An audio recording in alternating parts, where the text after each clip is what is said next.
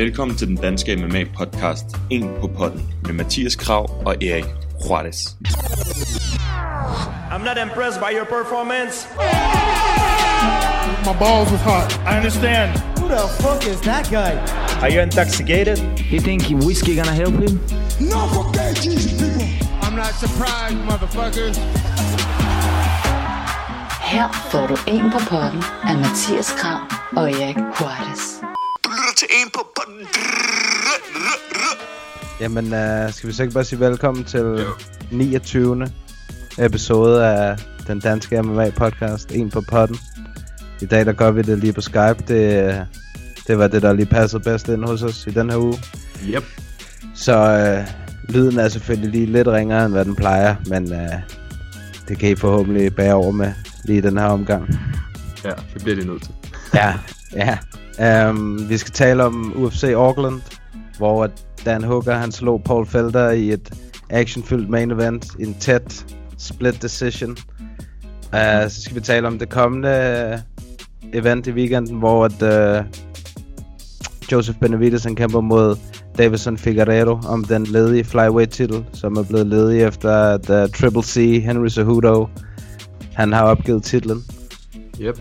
Og så har vi nogle øh, nye matchups, som vi også lige kigger på. Der er nogle sjove indimellem. Og Så ja, har- og en ja, Ja, top 3. Ja. og top 3, prøv, prøv at fortælle, øh, hvad det er for en. Det var, det var nemlig dig, der kom på den. Ja, det er en top 3 over kæmpere, som der enten har været champs, du ved, folk der har kæmpet titelkampe, hvor det virkelig er gået ned ad bakke efterfølgende, efter de måske enten har udfordret for titlen og tabt, eller har tabt deres titel. yep, lige præcis. Det er en fed, jeg synes, det er en fed top 3, fordi... Jeg, jeg, jeg kom bare til at tænke på det, da jeg så en af kæmperne, der kæmpede ved det her event. ja, okay. Jamen, det, så er det relevant jo, på sin Ja, måde. det, ja, det tænker jeg. Perfekt. Jamen, det går vi bare i gang med jo. Det gør vi. Shit. Oh, y'all got pecan pie in this motherfucker too. Inden vi går officielt i gang med dagens episode, så vil jeg bare lige sige til jer, at vi er virkelig taknemmelige for alle jer, der lytter med hver evig eneste uge herinde på En på Potten. Hvis I gerne vil gøre noget mere for os og støtte podcasten noget mere, så husk at gå ind og anmelde podcasten ind på iTunes. Hvis I bruger noget andet, så find os ind på Facebook, hvor I også kan give os en anmeldelse og en anbefaling, så andre kan se, at det rent faktisk er en podcast, som er værd at lytte til. Hvis I har en Instagram-profil, I bruger, og hvis I deltager ind i debatten derinde, som nogle af jer øh, allerede gør, så må I meget gerne øh, screenshot jeres podcast-app, når I lytter til en på podden, eller tage et billede af jer, der lytter til øh, podcasten, og så skal vi nok reposte det ind på vores Instagram-story, så folk kan se, at de også skal lytte til en på podden. Tusind tak, fordi I støtter podcasten hver uge. Jeg håber, I vil nyde afsnit. And I got the Nick Diaz Army with me. We're here to take take motherfuckers out. Ja, hvor skal vi starte, Mathias, med, med det sidste event, der lige har været her? Jeg synes, vi skal starte med main eventet. Det var, øh, det var virkelig, virkelig en fed kamp. Det Ja. var jo alt, hvad man øh, havde regnet med, at det ville blive egentlig med de to der. Ja. De er vilde, ja. De begge to. Jeg elsker, altså når de kæmper, man kan ikke være mere end tilfreds nærmest hver gang. Der er altid action af de der to kæmper, ikke? Mm. Jeg havde også, øh, jeg havde godt lidt på fornemmelsen, at det kunne blive et problem for, øh, for Felder med, med Dan Hookers lange reach, og det var det egentlig også i starten, ikke? Han, han, holdt, han lavede de, øh, nogle gode øh, calf kick spark på lægen der, og, mm. og jabbede godt, og holdt, holdt, hvad hedder det, distancen rigtig godt. Men så så det ud til Felder, han ligesom fandt ud af, hvordan han skulle lukke distancen og selv ramme med nogle gode slag, og det, altså det var... Det var virkelig fedt at se, det var fandme spændende, altså der, der blev adaptet fra den ene og fra den anden, og Mm. det var frem og tilbage, og det var virkelig, virkelig tæt. Den var sindssygt tæt. Altså, jeg, jeg sad lige og genså den her i dag, i morges, fordi ligesom med John Jones og Reyes kampen, så en gang, det er bare ikke altid nok, altså når man sidder og ser den. Om man er helt vågen eller er træt, det kommer lidt an på, hvornår man ser den selvfølgelig ikke, men, men nogle gange så bliver man bare nødt til at se kampen igen, og selv da jeg så den anden gang, der var det nærmest endnu sværere for mig at score den. Altså sådan, hvis jeg skulle det. Den var eddermame tæt. I hvert fald i de tre første runder, vil jeg sige. Eller de to, runde to og tre for mig, det var de mest tætte. Ja, jamen, øh, ja, altså jeg synes, det var tæt over hele kampen, og det var jo, det ved jeg ikke, de snakkede, det er selvfølgelig, man bliver en lille smule, man kan godt blive en lille smule sådan influeret af, hvad de siger, kommentatorerne, og, de, og, og de blev ved med at, at, at fortælle, at de var virkelig tæt med, med strikesene, ikke? Det var sådan noget, de lå inden for sådan noget fem strikes Ja. i løbet af hele kampen. Og det, altså det, men det var også det kampbillede, man selvfølgelig selv havde af det. Ja, man, var man, ja, man blev, både det, jeg synes det var lidt mærkeligt, jeg tror ikke, at de har gjort det på den måde før, altså det der med, at de nærmest talte, hver, gang der blev, hver gang der var en, der landede to eller tre strikes, så, så nævnte Dan Hardy, hvor mange strikes han var foran, og så omvendt, ikke? Det var sådan, Ja. det var lidt mærkeligt. Altså det var fint nok, fordi det, er jo- det er jo, de kan jo lige så godt bare vise dem, altså de viser dem jo også en gang imellem, så om han siger det, eller om de viser det, det gør måske ikke nogen forskel. Men, men noget jeg lagde mærke til i starten rigtig meget, med hensyn til, at, at man godt kan blive lidt påvirket, det var, at de var rigtig, altså de nævnte det der med Dan Hooker rigtig meget med hans distance, med hans spark og sådan noget. Ja. Og at Paul Felder, han skulle komme helt tæt øh, ind på ham og sådan noget. Og jeg tror, da jeg så den første gang, så kan det godt være, at jeg blevet lidt påvirket af det, øh, de snakkede om. Fordi da jeg så den anden gang, så følte jeg faktisk, at Paul Felder, han øh, altså gjorde det bedre, end hvad jeg originalt troede, da jeg så den. Det var, det var bare en sindssygt tæt kamp. Men Dan Hooker, man, jeg, jeg er fandme fan af den måde, han slås på. øh, det er jeg sgu-. Jamen altså også bare, han er blevet meget bedre til det der med distance. Han bliver, det er som om, han bliver bedre og bedre til det for hver gang. Og så hans jab, det så også bare crisp ud, og hans feints og sådan noget. Man kan godt se, hvem det er, han træner sammen med. Ja, helt bestemt. Det, er- de kan noget der. Det kan de i City Kickboxing. Der, er- Ja. Det kan man sgu ikke uh, modsige. Nej. De gør det Ja. virkelig godt. Ja. Han er også på vej deroppe af, vil jeg sige, Dan Hooker. Ja, de gjorde også uh, fuld hus den aften der. Ka- Kai Kara France vandt. Ham der Brad Riddell, Riddell vandt. Ja. Og uh, hvad hedder han? Um, Dan Hooker. Ja, det sgu ikke så ringe. Nej, det er det ikke. De gør det sgu godt, det må man sige. De fik, de, altså City Kickboxing fik jo vores Gym of the Year sidste år. Ja, Og så kører de bare fuld på. jeg skal lige så sige, at de har lagt godt ud igen i år, i hvert fald. Ja, det må man sige. Det må man sige. Hvad synes du om Paul Felders øh, post-fight interview? Åh, det var... Øh, altså, det er jo svært, øh, det er svært, at man ikke selv sidder sådan og, og bliver lidt berørt efter sådan mm. en fed kamp, ikke? Og, øh, og jeg kan godt forstå, at han... Ja, altså, jeg kan i princippet godt forstå, hvorfor han siger, som han gjorde, det der med, at det kan sgu godt være, at det var min sidste så, fordi, du ved, den her kamp, hvis han havde vundet den, så havde han ligesom været måske en kamp fra titelkamp, ikke? Altså, mm. så... Og nu er han mere end en kamp fra en titelkamp i hvert fald. Så Ja. øh, jeg kan, i, i, i den forstand kan jeg godt forstå, at han overvejer måske at lægge handskerne på hylden og, og, og tjene sine penge ved at være øh, kommentator, og så kunne være sammen med sit barn og sådan noget. Så, det, men, altså, han er også 35 år, så jeg kan godt forstå, at det var jo selvfølgelig den her chance, han havde, ikke? Mm.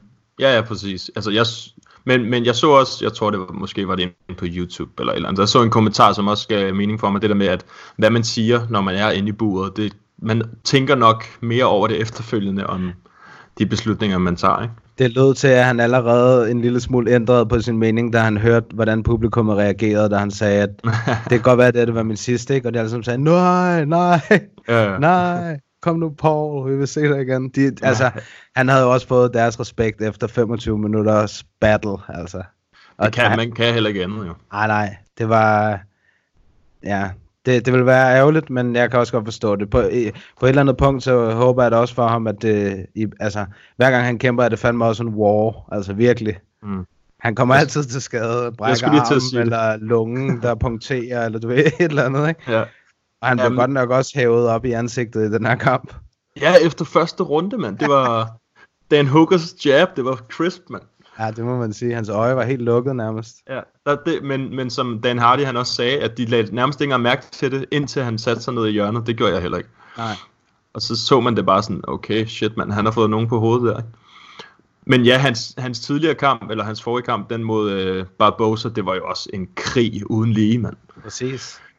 Øh, Og det er jo sådan, jeg har det lidt med Paul Felder, som jeg har det med, med Donald Cerrone. Den måde, at man vil altid, altså, han er sådan en, den måde han kæmper på, Dana White, UFC, fansene vil altid elske at se det, uanset om han taber eller vinder. Ja. Øhm, så jeg tror, jeg tror ikke, han sådan, øh, hvis han ikke selv vælger det, så tror jeg ikke, han ah, nogensinde sådan bliver droppet, øh, hvis han bliver ved med at, give den gas. Det tror jeg heller ikke.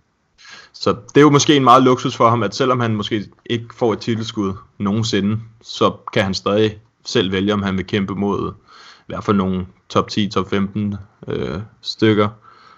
Øhm, så, så jeg håber ikke, han stopper. Jeg vil sgu gerne se ham. Selvfølgelig kun, hvis han selv føler, at det er det rigtige. Ja, det er sådan lidt ambivalent, fordi det er sådan rent selvisk, så vil man selvfølgelig gerne se Paul Felder igen. Men jeg kan Mm. også godt forstå det fra hans side. Altså, hvis han kan tjene gode penge øh, på at lave det der kommentator, kommentatorjob, som han laver og sådan noget, så, altså, så synes jeg, at han skal gøre det. Altså, Ja, ja, klart. Ja. altså, men det er også det, man tit snakker om, at hvis de har noget at, at ligesom falde tilbage på, hvis de, er, hvis de har et gym, eller hvis de har et arbejde for UFC eller en anden promotion, så er det også, vil jeg sige, så er der også noget andet, ikke? Øhm, Ja, der er jo nogle af de der, som slet ikke ved, hvad de skal gøre, hvis de ikke har noget at kæmpe for, eller hvad man kan sige. BJ Penn, Ja, for eksempel, ikke? Jamen, det er, altså, det er jo sådan nogle, hvor de bliver ved med at kæmpe for længe, mm. fordi det er Ja. alt, hvad de ved, og deres identitet ligesom er i det, ikke? jo, lige præcis. Ham kommer vi tilbage til senere. Åh oh, nej. Øhm, ja, hvad, så var der Jimmy Crute. Ja, jeg vil bare lige høre, inden vi går videre til den næste Ja, kamp. ja, så jeg vil ja, bare lige høre, hvad, hvad, hvad synes du om Decision? Fordi der var nogen, der synes, at der, der måske godt kunne have gået den anden vej. Ja, jeg synes, det var fair nok. Ja, det synes jeg også. Jeg havde det, jeg havde det faktisk... Øhm, det overraskede mig overhovedet ikke, at Dan Hooker han vandt. Og det var ikke, fordi han var på hjemmebane. Men, men da jeg så, at han vandt, så var jeg sådan... Det skulle, det skulle fair nok. Altså, det, det, det kan jeg sgu ikke modargumentere for. Øhm, Nej, den var fucking tæt. Den var virkelig tæt. Og, og da jeg så den igen, jeg havde den, jeg tror, da jeg så den første gang, så havde jeg den 1-2-3 til Dan Hooker og 4-5 til Paul Felder. okay. Og så da, jeg, så da jeg så den igen, så havde jeg 1-2 til Dan Hooker, og så 3 havde jeg til Paul Felder. Øh, og så 4-5. Øh, dem fik jeg faktisk ikke genset igen. Men, men så vidt jeg husker, så var det sådan øh, ret overbevisende, at Paul Felder han vandt de to, der så den første gang i hvert fald. Men ah, det, den var så tæt, runde 3, den, den var så tæt, så altså, det kræftede med plat eller krone nærmest, mand. Det, det var, den er svær at dømme, så jeg kan ikke, jeg kan ikke sige, at det er et robbery, eller det er ufortjent, eller hvad man kan sige. Det synes jeg ikke, faktisk. Nej, det synes jeg ikke. Jeg synes også, at Dan Hooker, det, altså, for mig der virkede det sådan, at kampbilledet, det var lidt sådan, at Dan Hooker, han startede så godt ud, at han hele tiden var bare en lille bitte smule foran Paul Felder. Mm. Det var som om, at han lagde så godt ud, at Paul Felder, han havde noget, han skulle indhente, og han, han forsøgte, og han forsøgte, og han forsøgte, men Dan Hooker blev også ved med at bygge på, ikke? Mm. Så ja, jeg synes også, det var fair nok, at, at Dan Hooker vandt. Ja. Og også bare, man kunne se, at, at Dan Hooker de første par runder, han var først. Altså han ramte Ja. først, han slog først, det var ham, der engagede øh, deres, deres combo og sådan noget. Det, og så Paul Felder, han ventede måske lidt for meget. Og han har heller ikke den samme reach, og han bruger den ikke på samme måde. Han skal meget mere tæt ind. Mm, ja. Og det, det var som om, hver gang han prøvede, så fik han lige jab, eller fik han lige et, et sådan et calf kick. Og, og det var det er som om, at selvom Dan Hooker han stod med ryggen til buret, så var det stadig ham, der styrede kampen. Og, og det, jeg tror, der er mange, der ser øh, MMA altså med, med de gamle øjne, skulle jeg sige. Med de gamle regler. det der med, at den, der går fremad, det er den, der vinder. De nye regler, der, altså, der er det ikke sådan. De nye, altså, der er det den, der rammer, der vinder. den, der, der rammer flest gange, eller er mest sig- significant. Og Dan Hooker, han havde også clinchen op ad buret. Altså han, det var som om, han stod med ryggen til, eller ryggen til buret, men det var, det var stadig ham, der ligesom dikterede, hvad der foregik. Mm.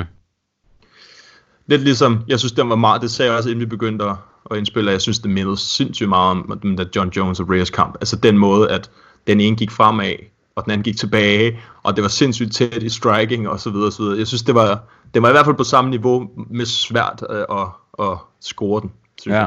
jeg. Ja, ja, ja, ja. Men ikke robbery overhovedet. Nej, det synes jeg heller ikke. Hvad som øh, Dan Hookers call-out bagefter af Justin Gaethje? Fuck, man. Den der... Altså, alt hvad Dan Hooker, han laver lige pt, det er nice. Alt hvad øh, Justin Gage, han laver sådan generelt, det er... Øh, ja. Det man, bliver lidt, man bliver lidt våd i sin bambuni-trusser, når man, øh, man hører sådan noget. Det vil jeg fandme gerne se. Jeg tror, at det er et rigtig dårligt matchup for Dan Hooker. Hvor var det? Ja, det tror jeg helt bestemt. Uha, det ved jeg sgu ikke. Altså, Paul Felder, han ramte Dan Hooker meget, og med nogle rigtig hårde slag, og det så også ud til, at øh, du ved, et enkelt eller to af dem rockede ham en lille bitte smule, hvor hans knæ, de lige blev lidt uh, gelé i et kort sekund.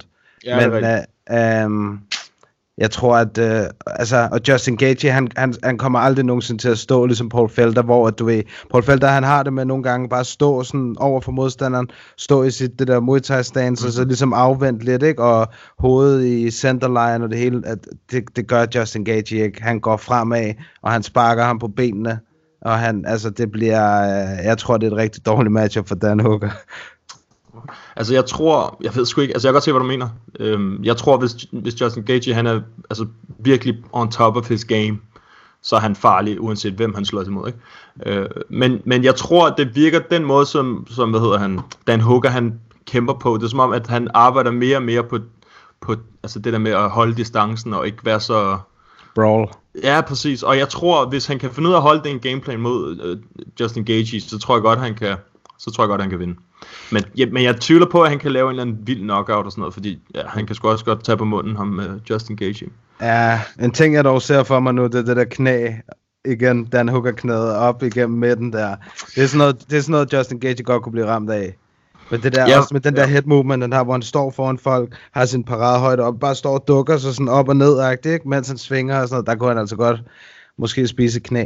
Men jeg holder stadig på, at jeg tror, at øh, hvis de kommer i buret mod hinanden, så tror jeg, at Justin Gaethje, han vil øh, knock out ham. Altså, uanset hvad, det er i hvert fald en kamp, jeg gerne vil se. Og, og iskoldt call-out, altså, det, der er ikke mange, der kalder ham ud. Nej, nej, det er det ikke. Det er den eneste. Så det siger, det siger lidt om hans mentalitet. Det er meget fedt.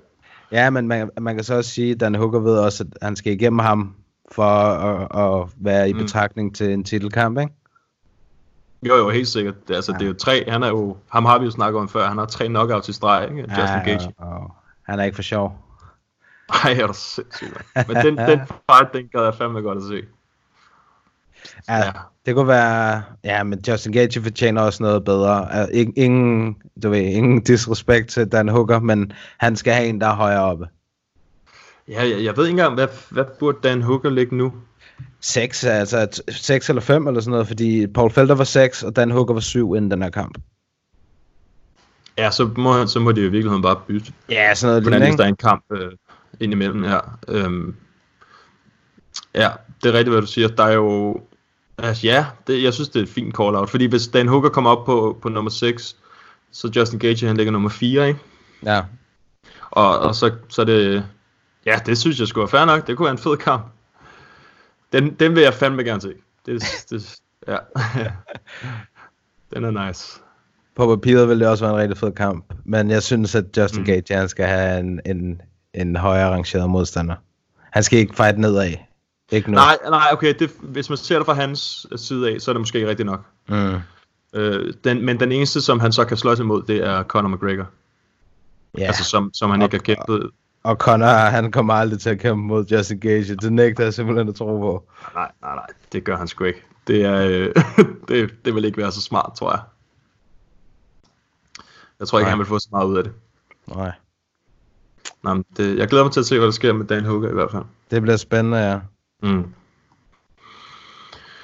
Så Ja, var der vores ven, Jimmy Crude. Jamen, krudte. Ja, det var sgu, det var fandme en god performance mod Michal Olichachuk. Det var helt, altså han lavede bare det leech. Han sad bare fast på ham. Fuldstændig. Han gjorde, han gjorde det, men han, han gjorde det eneste rigtige. Han grapplede mm. mod en, der ikke er specielt god øh, på gulvet. Mm. Han blev også choket i København af the, uh, the St. Prue choke. Ja, det, må- det må det hedde efterhånden. Øhm, ja, det var som om han lige havde set, set den kamp og tænkt, hmm, ja, jeg tror bare, jeg smider ham på gulvet og gør det samme. Ja. Det var, og han gjorde det sgu flot, det må man sige. Ja, altså det Det eneste, jeg, jeg, det eneste, jeg havde sådan med, med kampen, det var, at hvis, hvis han ikke kunne choke ham ud relativt hurtigt, så tror jeg, Mm. han, så tror jeg, han ville blive virkelig træt. Altså sådan, øh, i runderne efterfølgende. Så jeg tror måske, det, det, det er noget af det, han, øh, han skal arbejde på. Det tror jeg, man, jeg synes, man kunne se, at altså det, det er ikke nemt at holde en nede øh, på den måde, han gjorde det på. Fordi han var så relentless. Så, så øh, jeg tror, hvis han kommer mod en, som der kan stoppe hans takedowns, så tror jeg, det bliver, det bliver lidt mere spændende. Men han er, jeg kan godt lide ham. Altså, han er et godt prospect. Det er han helt bestemt. Og han, man kunne se, at han havde... Øh, han tabte jo sin første kamp sidst til Misha Serkinov, hvor han, hvor han også øh, selv blev submitted, ikke? Hvor det Mm. også var noget lidt brawl noget, og så, blev han, og så endte det med, jeg tror han blev rocked eller eller andet, og så endte han på gulvet og blev choked. Mm. Uh, man kunne se, det var, han havde lært noget af det. Og det, uh, han er altså kun 23, ham der Jimmy Crute. Det er uh, 11 af 1. Ja, det, uh, det er sgu legit. Og han er ikke rangeret endnu i light heavyweight divisionen. Han er, han er en spændende en, synes jeg. Der er, Mm. nogle, der er nogle spændende uh, udfordringer foran ham. Ja, det er der helt sikkert. Det er, øh, det, jeg synes, det er fedt i den der division, når der kommer nogen en gang imellem, fordi den kan, det har vi snakket om før, det der med John Jones, han holder den bare i sådan standstill. Så det, så det er meget fedt, de lige har tid til at, at, at kæmpe sig igennem. Ja, 23 år. Altså, så... han er ikke rangeret endnu om det Jimmy Crute, så tænker man, 23 år, det er sgu en ung alder, ikke? Altså, han har mange år foran sig endnu i den division. Mm. Og så tænker man, John Jones, han vandt titlen som 23 år. Og han er der stadig. Han er stadig the champ. Ja, men han er også bare freak of nature. Ja, det må man sige. John Juice, man. Ja, God damn. Han er sgu hård. ja det er sindssygt. Hvad har vi mere? Så var der Carolina, der blev maltrakteret af en kineser. Mm. Jan Xiaonan. Jan Chaunan. Ja, der var ikke rigtig... Hun kom så, hun slog sit øje, så hun ikke kunne se noget, ikke? Øh, Carolina, men mm. øh, der var ikke rigtig, det var ikke rigtig øh, kompetitivt. Jeg ved ikke, hvad fanden der er sket med hende. Nej, det er vildt. Ja, Det er det virkelig, synes jeg. der er et eller andet helt galt. Ja, hun har fandme, altså hun har tabt fire i streg nu, ikke? Jo, og hun blev knockoutet sidst, som jeg husker det. Mm, nej, jeg sidder og kigger på det nu. Nej, det, Øh, og det er så lang tid siden. Det er fire kamp, tre, fire kampe siden, hun blev knockoutet. Shit, man. Så hun tabt til Michelle Watterson og Alexa Grasso. Og nu Jan Xiaonan. Wow. Mm. Ja, og en unanimous, ikke? Alle sammen over en knockout. Hun har, Så- tabt, hun har tabt seks af sine sidste otte kampe. Ja. Og det er de eneste seks losses, hun har. På, altså, Mm. Ja, det, der er- det, den er gået helt ned. mm. Apropos vores top 3. er du sindssyg, mand. Jamen, det, det, men men det som der er med de der, øh, med de kvindelige kæmper, det er jo, at der er så få af dem. Ja. Så, så hvad de gør, når, når de har sådan en stor losing streak, det er sådan lidt, en, altså om de releaser dem eller ej, det ved man aldrig, fordi der mangler bare kæmper generelt, mm. ikke? Ja. Det er lidt nemmere, hvis det er lightweight divisionen, og der er en, der taber fire i streg, så tror jeg godt, de ved, hvad de skal gøre. James Vick-style. Ej, jeg glemmer aldrig hans trash talk. Ja, det var mod just, før Justin Gage, hvor han sagde, du har kun fightet B-League uh, modstand. Ja. Efter du har tabt til mig, så kommer du til at være på en fire, fire kamps losing streak, og tilbage til uh, at fight the B-League igen. Du kommer tilbage til prelims og sådan. Ja, og så han bare selv tabt fire træk nu. Fuck. Det er jo lidt, ikke? Jo, jo, jo. Det sker, det er karma. Ja, men der var, det, altså, man kan også bare høre, at James Vick, det, det var ikke naturligt for ham at trash talk, men det var, han troede, det var det, man skulle gøre for at få uh, store fights på det tidspunkt, og det er det jo i, i princippet også, men hvis du ikke kan finde ud af trash talk, så bare lad være, altså.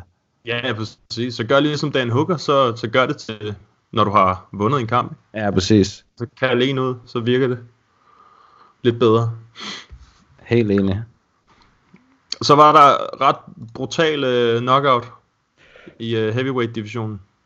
Ja, det var der Marcos Rogerio de Lima mod Ben Soli. Fuck, man. Det er Jeg ved ikke- man. Combat Wombat, det er til gengæld lidt af de bedste nicknames, ja. altså. Ja, det er det helt sikkert. Han ligner det også. Det er derfor, det er sjovt. Ja, det gør han. Men jeg ved ikke, hvad der er med de der... Altså, det, det lignede lidt, han havde den samme gameplan som øh, ham der Justin Taffa mod øh, Jorgen de Castro, hvor det bare handlede om at storme frem, og så blive tagget helt voldsomt. Altså. Ja, det, det er sindssygt. Og jeg kan huske, at vi så ham her for lidt siden. Øhm, altså, han, han er bare sådan, man kan bare se, at han er sådan en, der bliver ramt meget. når, han, når han slås. Og han var bare brutal, ham der Delima der. Han fyrede bare de der hooks af. Ja, det var mølleslag. Ja, det var sindssygt. Jeg tænkte faktisk på Jorgen de Castro, altså efter ham der, øh, Delima han vandt, så tænker jeg, ja, de to kunne sgu godt møde hinanden, det vil jeg gerne se. Men ja, så vidt jeg husker, så har Jorgen en eller anden kamp på et eller andet tidspunkt. Ja, Øh, men det var, jeg tænkte med det, med det samme, sådan, det kunne være fedt at se de to sammen, fordi så kommer der også en knockout i første runde, højst sandsynligt. Ja, der er især i de der store vægtklasser, altså. Det, mm. Der skal ikke meget til. Mm. Så er der en, der ligger og snorker. Ja, det er det, der er fedt ved at se dem. Ja, ja, man, altså, der er, der er god sandsynlighed for lidt action i hvert fald, når de store kæmper. Der er også en god sandsynlighed for, at de bliver trætte, hvis der er for meget action. Ja. Men øh, ja, det, det er altid sjovt at se de store drenge, ikke? Mm. Det er det sgu. Ja, der er jo også snart øh, en af dem, jeg glæder mig mest til. Hvad hedder han? Jacinho Rosenstrøk og Francis Ngannou. Ja, Francis. Apropos. Jeg, jeg, jeg, jeg, altså, jeg håber så meget på Francis. Det gør jeg sgu. Øh, af flere grunde. For det første, så det har jeg sagt det på gang. Jeg er ikke så imponeret af ham der Rosenstrøk, som folk de er. Han blev domineret fuldstændig af Overeem, indtil han blev knocket.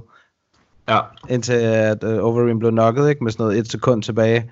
Indtil da, havde han tabt hele kampen. Altså, folk de er helt oppe og støde over ham der. mm. Og jeg tror, at øh, du, han kommer ikke til at overleve det der Francis Power. Altså, Ej, det, tror jeg, det, det, nægter tror jeg. jeg, tror på. Nej, tror jeg ikke. Jeg tror ikke, han, jeg tror ikke, han har reach heller nok. Ej, han er meget lille i forhold til Francis. Mm, han er i hvert fald meget mere sådan, til at sige sådan lille og fed, det er han ikke. Han er bare sådan meget tight, altså sådan i hans kropsbygning. Mm. Hvor Francis, han er bare lang og mutant stor, ikke? Men, men sådan kampmæssigt, så bliver det jo meget fedt at se, fordi man, man tro, altså jeg tænker godt, man ved, hvad der kommer til at ske. Men nu skal vi ikke, nu skal vi ikke overhype den for meget, fordi vi har jo set Derek Lewis mod Francis engang. ja, men jeg tror ikke, den, jeg tror, den Francis, han er død. ja, det håber jeg. Det håber jeg i hvert fald. Ja, ja det tror jeg. Han har fået selvtilliden tilbage. Ja, præcis. Ja, hvad fanden har han egentlig lavet siden sidst? Han slog Curtis, Curtis Blades. Øh, og så slog han en eller anden bagefter. Han også nok gør han Han slog? Curtis Blades, og han slog Cain Velasquez, og han slog Ja. Junior Dos Santos. Præcis. Alle tre første runde. Præcis. Ja, han er bare et monster. Held og lykke. Jeg, skal ald- jeg vil aldrig nogensinde gå ind i buret mod ham der. Nej. Ah, nej, hvis man følger ham ind på Instagram, men når man ser de der bødler, hvor han bare står og... Jeg ved ikke, hvad fanden det er, han laver, hugger og huller noget i jorden med... Er han hugget Ham. en sten i stykker? Mm. Det var, Ja, ja, det, var det, han gjorde. Ja. Så står han bare i bar mave og ligner en anden African supermodel. Ja, han, altså, han er bare skåret i granit, ham der. Fuldstændig. Det er for sindssygt. Han er bare 265 pund. Pure muscle. Det er så sygt, mand. Det er så vildt at tænke på. Ja, det er fedt. Det er fedt. Han er, han er sgu sej, Francis. Ja, ham kan jeg godt lide. Hvem kan ikke lide ham, altså? Og man, vil- jeg vil også bare gerne se ham i, i, i, i den rematch mod Stipe, når Stipe DC forhåbentlig har kæmpet. Ikke? Altså Francis, hvis han slår ham af Rosenstrøk, som jeg forventer, han gør, og knockouter ham, som jeg forventer, han gør, Ja, så er der kun én kamp, og det er 100% titelskuddet. Mm. Altså, det, nu kan de ikke holde ham tilbage længere, så, hvis han vinder den kamp der. Nej, overhovedet ikke. Altså, der er jo ikke andre. Der er jo kun ham og Curtis Blades, og Curtis Blades, han har, han har nakket ham to gange, så... Der er ikke noget at diskutere, det, det giver dig fuldstændig ret i. Om han nok outer ham eller ej, altså hvis han bare vinder på unanimous decision, så, så er der heller ikke noget at diskutere. Ah, nej, det kan bare godt blive et problem for ham, så tror jeg, hvis, at den, hvis den går alle fem runder. Det, du vil så sige, ah, Francis han er måske ikke helt klar til titelkampen alligevel, eller du ved et eller andet. Ja, det kan godt være. De vil se, de vil se amazing knockouts fra uh, Francis. Det er det, man forventer af ham. Man forventer, at der er en eller anden, der dør en dag, når han kæmper. Altså, Overeem, han var jo kraftet med lige ved at dø, mand. ja, sindssygt, mand. Det er, men altså, det er seriøst det sygeste knockout ever, det der. Ja, sådan ren, ren et slag knockout. Ja, ja, det er for Så er det det sindssygt. sygeste. altså, hans øh, baghoved er bare nede og, og, og, og, og nikke øh, goddag til øh, ryggraden. Altså, ja. Det er for sindssygt. Han laver bare- bare fuld scorpion, når han bliver ramt, mand. Ja, men det ser for vildt ud, det der. Ja, ja, lige præcis. Øhm, hvad fanden er der mere? Ja, Brad Riddell, som du nævnte. Det var en fed også. kamp. Ja, fed kamp. Jeg ved, den, den synes jeg til gengæld... Ja, det ved jeg ikke. Den, den var uh, split decision. Den kunne også godt have gået den anden vej. Den var også tæt, ligesom main eventet, synes jeg. Mm. Den var måske... Ja, det ved jeg ikke. Det kan godt være, at jeg skal se den igen. Men som jeg husker det, så kunne den også godt have været gået den anden vej. Mm. Men det var sgu nok fair nok. Brad Riddell. Ja, Han altså, også de der kampe altså. der. Ja, Det ja, man ja, sige. sindssygt.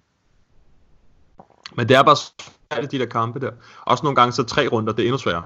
Altså sådan, ja. fordi, så er der bare mindre ligesom at, Så det er bare endnu tættere, eller hvad man kan sige. Ikke? Ja, Hvor ja, fem, ja. fem runder, det er som om, der kan man sprede det lidt mere ud på en eller anden mærkelig måde. Det er sådan lidt svært, men forhåbentlig giver det bare lidt mening, det jeg siger. Ja, der er sådan lidt mere empiri at kunne analysere end kun de, de tre runder, så er der lige 10 minutter mere, ikke? Hvor Ja, folk de måske er trætte, eller... ja, lige Ja. præcis. Ja, ja, ja. Så var jeg rimelig overrasket, må jeg sige, at Super, vores gode russerven der, eller Habibs ven Super, Mm. Tukogov, han knockoutede Kevin Aguilar, det var sgu rimelig imponerende. Mm. Jeg, jeg, jeg vidste ikke, han havde så meget power i de hænder der, men det, det har han så åbenbart. Ja, der, altså, nu, jeg, du har, der var så mange finishes, så jeg blander nogle af dem sammen. Men jeg har været inde og se den, og øh, så vidt jeg husker, så var der også god, øh, god power. Det var det. Han blev rocked af et, et venstre hook, og så fik han lige et par ekstra, da han øh, røg ned.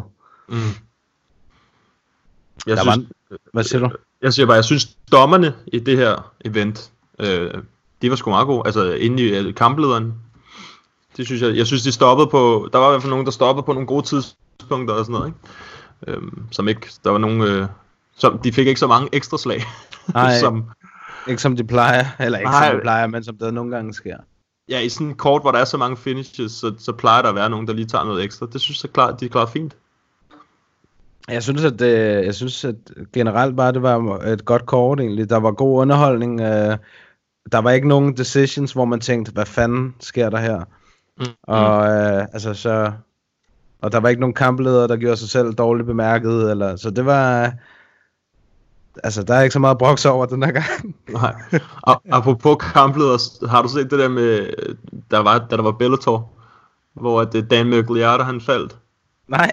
Altså, det, så bliver han, han står for tæt på, nu, jeg kan ikke huske, hvem det var, der kæmpede mod hinanden, men han står for tæt på, du ved, the action. Og så er der lige en, der rykker et skridt tilbage, og så Dan Mergliata, han tripper. Og så laver han sådan en baglæns øh, koldbøtte eller rullefald, og rejser sig op igen. Og så Bellator, det, den er inde på deres Instagram, så står der sådan, recovery of the season, eller eller andet crap. Nej, altså, han er en stor mand, ham der. ja, lige præcis, lige præcis. Det, Det må var meget været sjovt. Ja, Ja. okay. Nej, det har jeg ikke set. Det må jeg lige se bagefter. Ja. Ham der Jalen Turner der, han, han imponerer mig ret meget. Ja, der er, der er noget over ham der. ja. Der er helt klart noget over. Han er enormt høj. Lang, han er fucking lang, mand. Er helt vildt i den der lightweight division. Uh, ja, han så bare god ud, og det ser også ud til, at han ligesom har fundet ud af, uh, fundet sin uh, rytme, eller hvad man kan sige i UFC. Han havde lidt svært ved det i starten. Han tog så også en svær kamp. Vicente Luque, kan jeg huske. Ja, han blev nok af Vicente Luque i hans debut, ikke? Det er også en tavlig modstander Ja, det er det. i sin debut. Er du sindssyg, mand. Men uh, han har været rimelig aktiv. Altså, han har, han har haft fire kampe siden oktober 2018, så det... Han er 2 og 2. To Ja, han så finishes. god ud. Og, men der skete et eller andet med, med ham der, Joshua Ku- Kulibau. Ja, han, altså det der med hans arm eller sådan noget. Ja, han Jeg tror, ja, det er lidt ærgerligt, ikke? Jo, fordi men som- han, han blev most alligevel. Ja, ja, det var Johnson. Hver gang de landede på jorden, så er Jalen Turners lange fucking æderkoppearme, det var bare inde. Det var for sindssygt. The Tarantula. Ja, det, det, det, ja, det er også bare et perfekt nickname.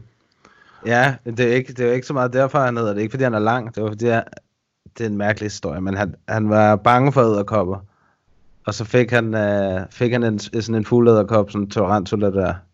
Okay, shit. Og, og så øh, tog det totalt overhånd, og så lige, blev han totalt afhængig af at have de der fuglederkopper, så lige pludselig havde han sådan noget, flere hundrede af dem derhjemme. Ja, ja. Shit. Ja, det er mærkeligt. Ja, okay.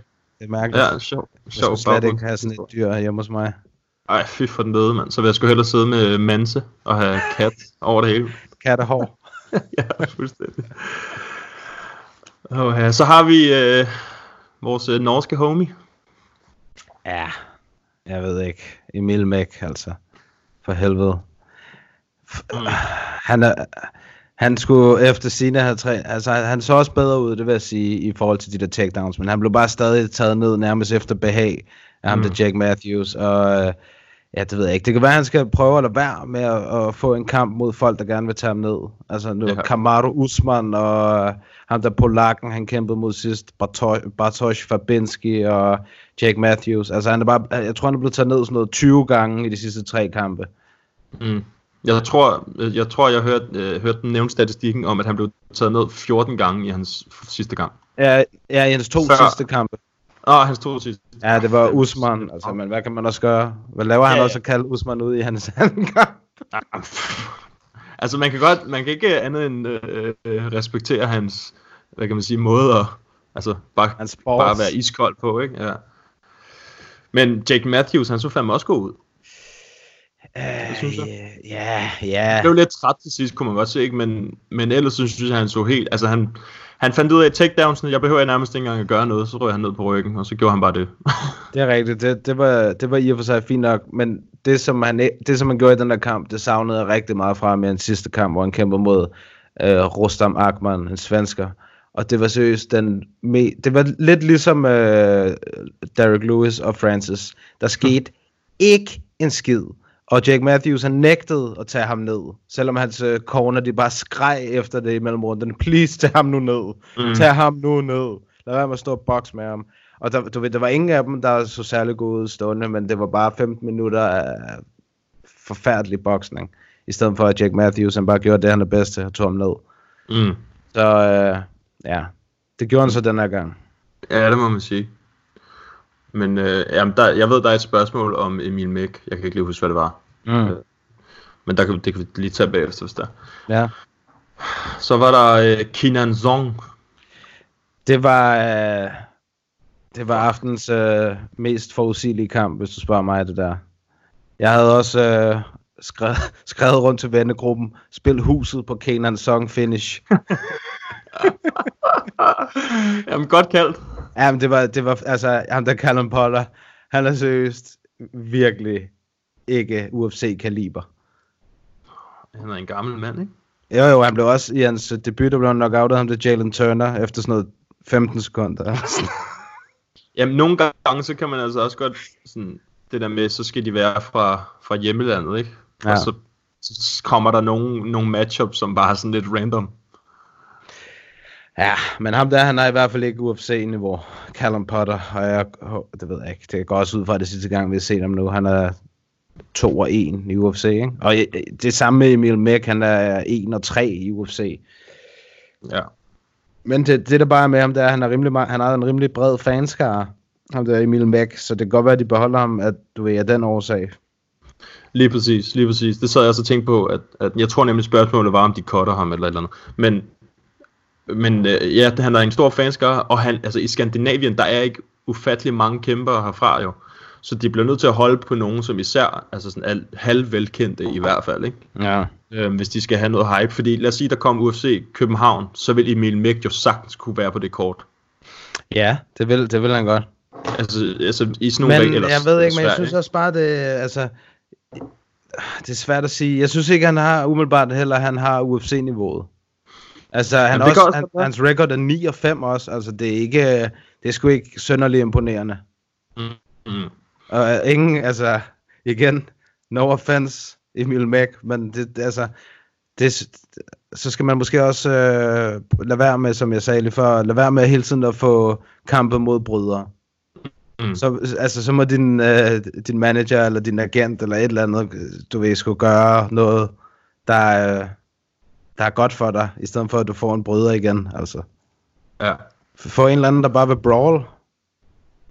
Ja, fordi han, han er jo fed nok at se, når han, når han gør de der ting, ikke? Altså i tredje runde, så nåede man at se lidt af det, hvor han bare fyrer den af med hans øh, wild shit. Men Ja. det er bare too little, too late. Altså efter, når han er blevet rullet rundt i, i to og en halv runde, ikke? Jo. Så ja, jeg er enig. Altså hvis de skal beholde ham, så skal de give ham en ordentlig modstander, og så give ham et sted i Skandinavien eller i Europa eller andet sted, sådan så han kan få noget hype, og så skal han bare vinde den kamp. hvis, han skal, ja. hvis han skal have lov til at blive. Ja, ja, jeg ved ikke. Det, det må være op til UFC. Tænker jeg. Ja. Jeg, øh, det ved jeg ikke. En sidste Altså, forsøg ja. måske. Altså, det, det, men så heller ikke mere. Nej, nej, nej. Altså, jeg sgu heller ikke... Altså, han er jo... man kan sige, herover i Skandinavien, der er han jo mest hypet, fordi han er herfra. Altså, det, Ja, ja, også fordi han kom jo ind, fordi han slog Palhardes. Altså, Ja. ja. han, han slog Husimo Palhardes i en eller anden i, det ved ikke, italiensk organisation eller sådan noget, tror jeg. ja. Ja. Ja, ja, præcis. Og så efter det, så har han øh, 3 og 1. Ja, præcis. Ja, nej, nu må vi se, hvad der sker med ham. Men ham der Kinan Song, der, er en af de, det var også en af de bedste knockouts den dag. Ja, det var Øh, flot. synes. Det var sgu flot. Og med en power i de hænder, man. Ej, er du sindssyg. Bum, bum, og så lå han der. Ja, Og så fik han også lige en enkelt eller to mere. ja. Så var det det. Mhm. Ja, det var... Jeg synes det var et fint kort, det må jeg sige. Ja, det var det faktisk. Det synes jeg også, det var. Øhm, ja, det var sgu fint. Vi kan... Det ved jeg skal vi tage de, nogle af de nye uh, matchups, og så kan vi tage det andet event bagefter. Ja, lad os gøre det. And something people don't know about me, I'm a good singer too. Viva Las Vegas, ho ho ho. Så lad mig... Nu nævner jeg nogle af dem for dig. Mm-hmm. Så Mhm. fortæller du mig, hvad du synes. Ja. Okay? Mm-hmm. Eric Anders mod Christoph Jotko. UFC Portland. 11. april. Nice.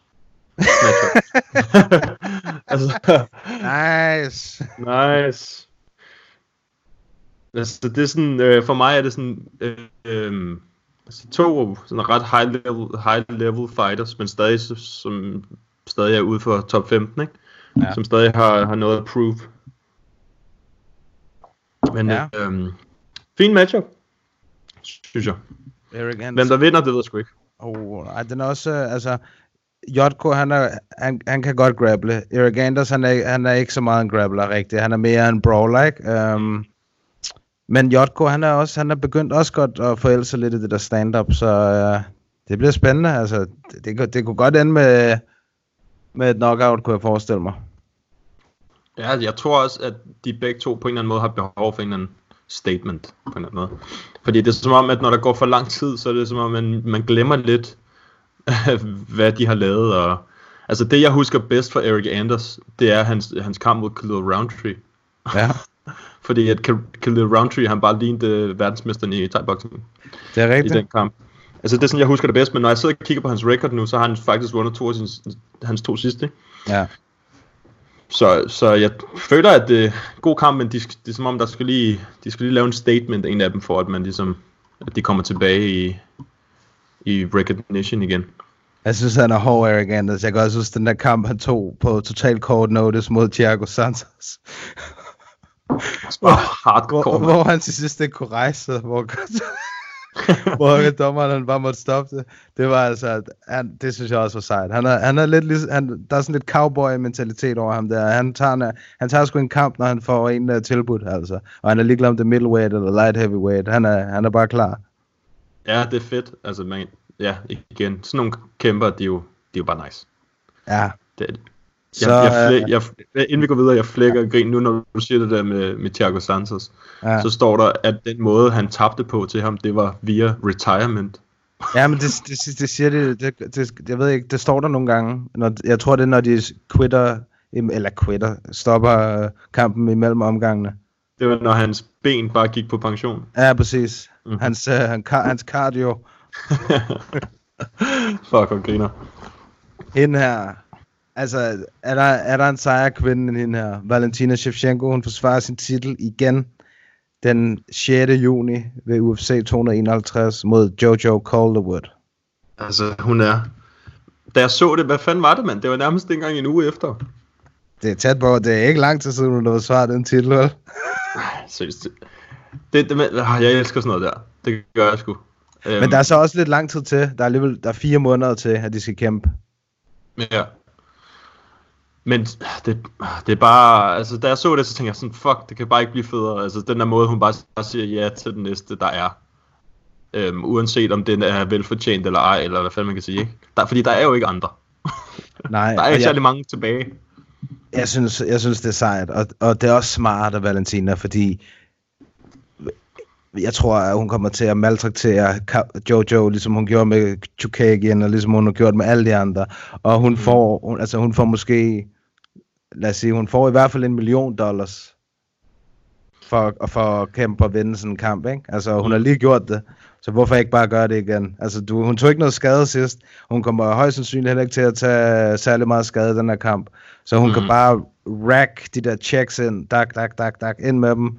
Millioner af dollars på, et- på den der, altså i går så en middelmåde modstand i forhold til hendes niveau, ikke? Jo. Ja, hun er bare for sej, seriøst, det er hun. Det er hun helt vildt, der er ikke noget der. Og, øh, jeg, og jeg kan ikke se, at der er nogen i den der division, der kan tro hende lige pt. Mm. Heller ikke Joe Calderwood. Ej, nej, nej, nej. Hun har jo tabt til Caitlyn Chukagian. Ja, præcis. præcis. Så har vi... Øh, den, er, den, er, den, er, den er sgu meget fed egentlig. Whiteman, han er tilbage som middleweight. Møder Jack Hermanson Ja, den kan jeg godt lide. Oklahoma den 2. maj. Mm. Den kan jeg rigtig godt lide. Både fordi, at de begge to har tabt deres seneste kamp, og så også fordi, de er begge to sådan okay well-rounded efterhånden, ikke? Um, så altså, de er begge to be- bedst til grappling. Det er også det, der bliver lidt spændende. Hvor øh, altså, Jack han er lidt mere sådan uh, submission, lidt mere anderledes, når det kommer til sådan noget. Ja. Altså han er jo kendt for joker og jeg ved ikke hvad. Og så Chris Weidman, han er bare sådan hård on top. Altså hvis han er på toppen, så er han virkelig, virkelig god. Ja. Whiteman.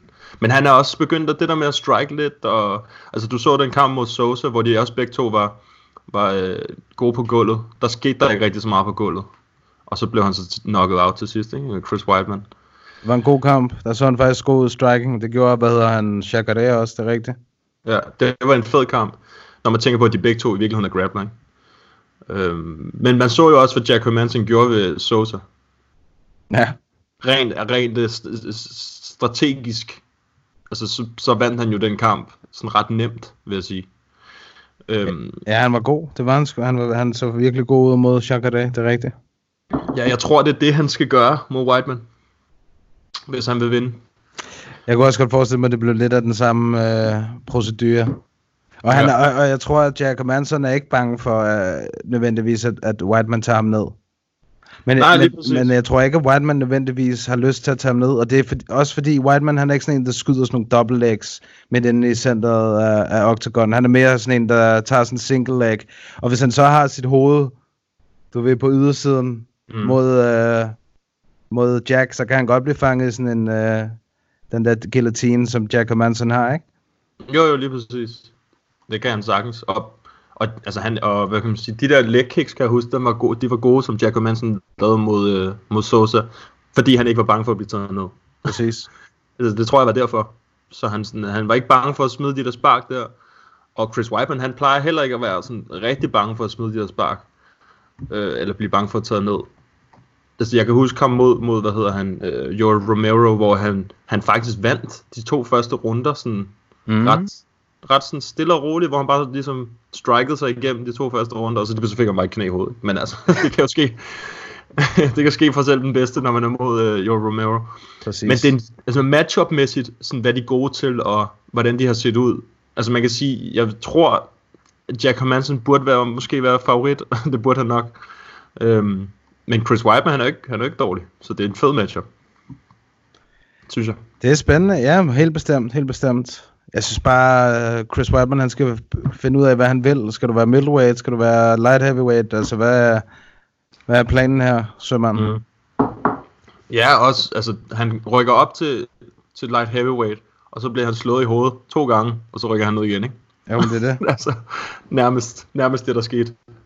Og jeg tror, han mærkede Dominic Reyes power, så tænkte han, okay, fuck det her, jeg rykker ned igen. Dom, Dominic Reyes er også en af de større light heavyweights, men ja, det ved jeg, jeg ved det ikke. Det må, øh, nu må vi se. Det kan også være, at han ser helt fantastisk ud mod Jack. Ja, er den blevet officiel? Nej, den er ikke helt officiel. Den er blevet verbally agreed. Ja. Ej, jeg håber det. Men jeg så faktisk Jack Hermansen også lægge den op, så jeg sådan... Jeg tror, at... at Den er lige på det- trapperne måske. Ja, det tror jeg. Det tror jeg, den er. Ja, ja, ja. Så har vi uh, Mauricio Shogun Hua mod Antonio Rogerio Minotauro Nogueira. Fucking to, øh, sådan Vitor Belfort vil sige det. Young Lion, Old Lion. Præcis. Two Old Lions, der skal kæmpe ved UFC Two old 250. 9. maj. UFC 250 i Sao Paulo. Ja, deres tredje fight, er det ikke sådan? Uh, jo, det, det kan også godt være, at det har været mod den anden twin. Nogle af dem, det skal jeg ikke kunne sige. jeg kan ikke huske Nej, det på jeg, synes bare, jeg, jeg synes bare, der stod, da jeg så den. Jo, jo, det er tre fights. De har haft med hinanden. Og det er vildt, mand. Ja, ja. Shit, mand. Prøv, prøv lige at overveje det. Prøv, deres første kamp, den var i 2005. Ja, Deres anden kamp, den var i 2015. okay. Det er 10 år senere. Så er det 10 år, og så er der 5 år nu, ikke? Hvor er det vildt. Det er vildt, at de stadig er aktive. Jeg sidder, Ja, ja, præcis. jeg, jeg sidder og, og klukker lidt ved at læse nogle af de her kommentarer til den her kamp. Der er en, der skriver, der er en, der skriver, a classic matchup. Så er der en, der skriver, someone is retiring after this one. og en, der skriver, og en, der skriver, battle of the elderly. ja, det er ikke lige præcis. Uh, Men jeg har det sådan, hvis de begge to gerne vil kæmpe, altså sådan, øh, ja, hvis det de føler, at det stadig giver mening, så er det jo fint. Altså, man kender dem begge to, hvis man har set MMA i lang tid nok. Så Ja, ved man, det at er de, også lidt trist. De er fandme gamle. Altså, hold kæft, mand. ja, ja, de er, de er røvgamle. Altså, Shogun, han er øh, 38, ikke? Ja. Nu skal jeg lige prøve at se, hvad led nok han er. Nej, det er ikke engang led. Er det led nok eller big nok? Jeg er i tvivl. Oh, fuck, mand. Jeg skal lige ind og se. Jeg skal lige være sikker. Jamen, så er det jo big nok. What? Jeg troede, han var, jeg troede, han var et fossil nu. De, ja, man kan sige, de er jo lige gamle. Tvillingerne. Ja, ja, det er rigtigt. Men det ved jeg ikke hvorfor. Jeg føler bare, at storebroren altid har bare har været i nogle tougher fights. Jeg ved ikke. Om det bare mig. Jeg synes, det er totalt svært.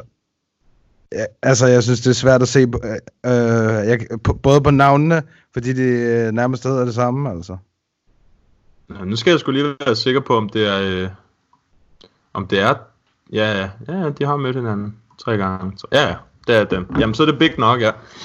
Hold da kæft, han er 43 år, du. Shit, man. Shit. Jamen, det er det. Altså, jeg giver Shogun den her. Ja, ja. Det gør jeg også kun på grund af, at han er yngre. Ja, og for hvad, for sådan, jeg kan huske for sådan tre år siden eller sådan noget, så var han den, der havde den længste winning streak i light heavyweight på et eller andet tidspunkt. Det var så mærkeligt, Ja, det fordi mærkeligt. John Jones, han havde tabt, altså han havde tabt på, du ved, Den øhm, der no contest, eller hvad? ja, præcis, så Shogun havde den bedste øh, winning streak, det synes jeg var meget sjovt. Ja, han vandt, han vandt tre streg på et tidspunkt. Shogun. På et tidspunkt. på et tidspunkt. altså, han har vundet hans seneste kamp, øh, eller ikke hans seneste, men seneste, øh, før det, det var mod Tyson Pedro, hvor han vandt på knockout. Ja, det var... Hold kæft, mand. Altså, så også- lidt, lidt har han Pedro, tilbage. han laver også nogle mærkelige ting, mand. Ja, det, det gør han. Det var også en virkelig, virkelig mærkelig øh, kamp. Og så, Ja. Det jeg husker sådan for nyligt bedst med Shogun, det var hvordan Anthony Smith, han bare fuldstændig most hans ansigt op af buret. Holdt ham stående med sin slag. Nærmest. Det, var, virkelig voldsomt, det er rigtigt. Han fik også nogle gode albuer, kan jeg huske. Ah, det var nærmest sådan, man fik det lidt dårligt faktisk, da man så det. Ja, men stadigvæk så Shogun klar har haft, hvad, sådan noget tre kampe siden, eller sådan Ja, to kampe siden han, han er is, han er iskold, mand. Han er så vild, mand. uh, Ja, det skal nok blive sjovt at se de to. Ja, ja, den er sådan lidt mærkelig, ikke? Det er throwback, altså.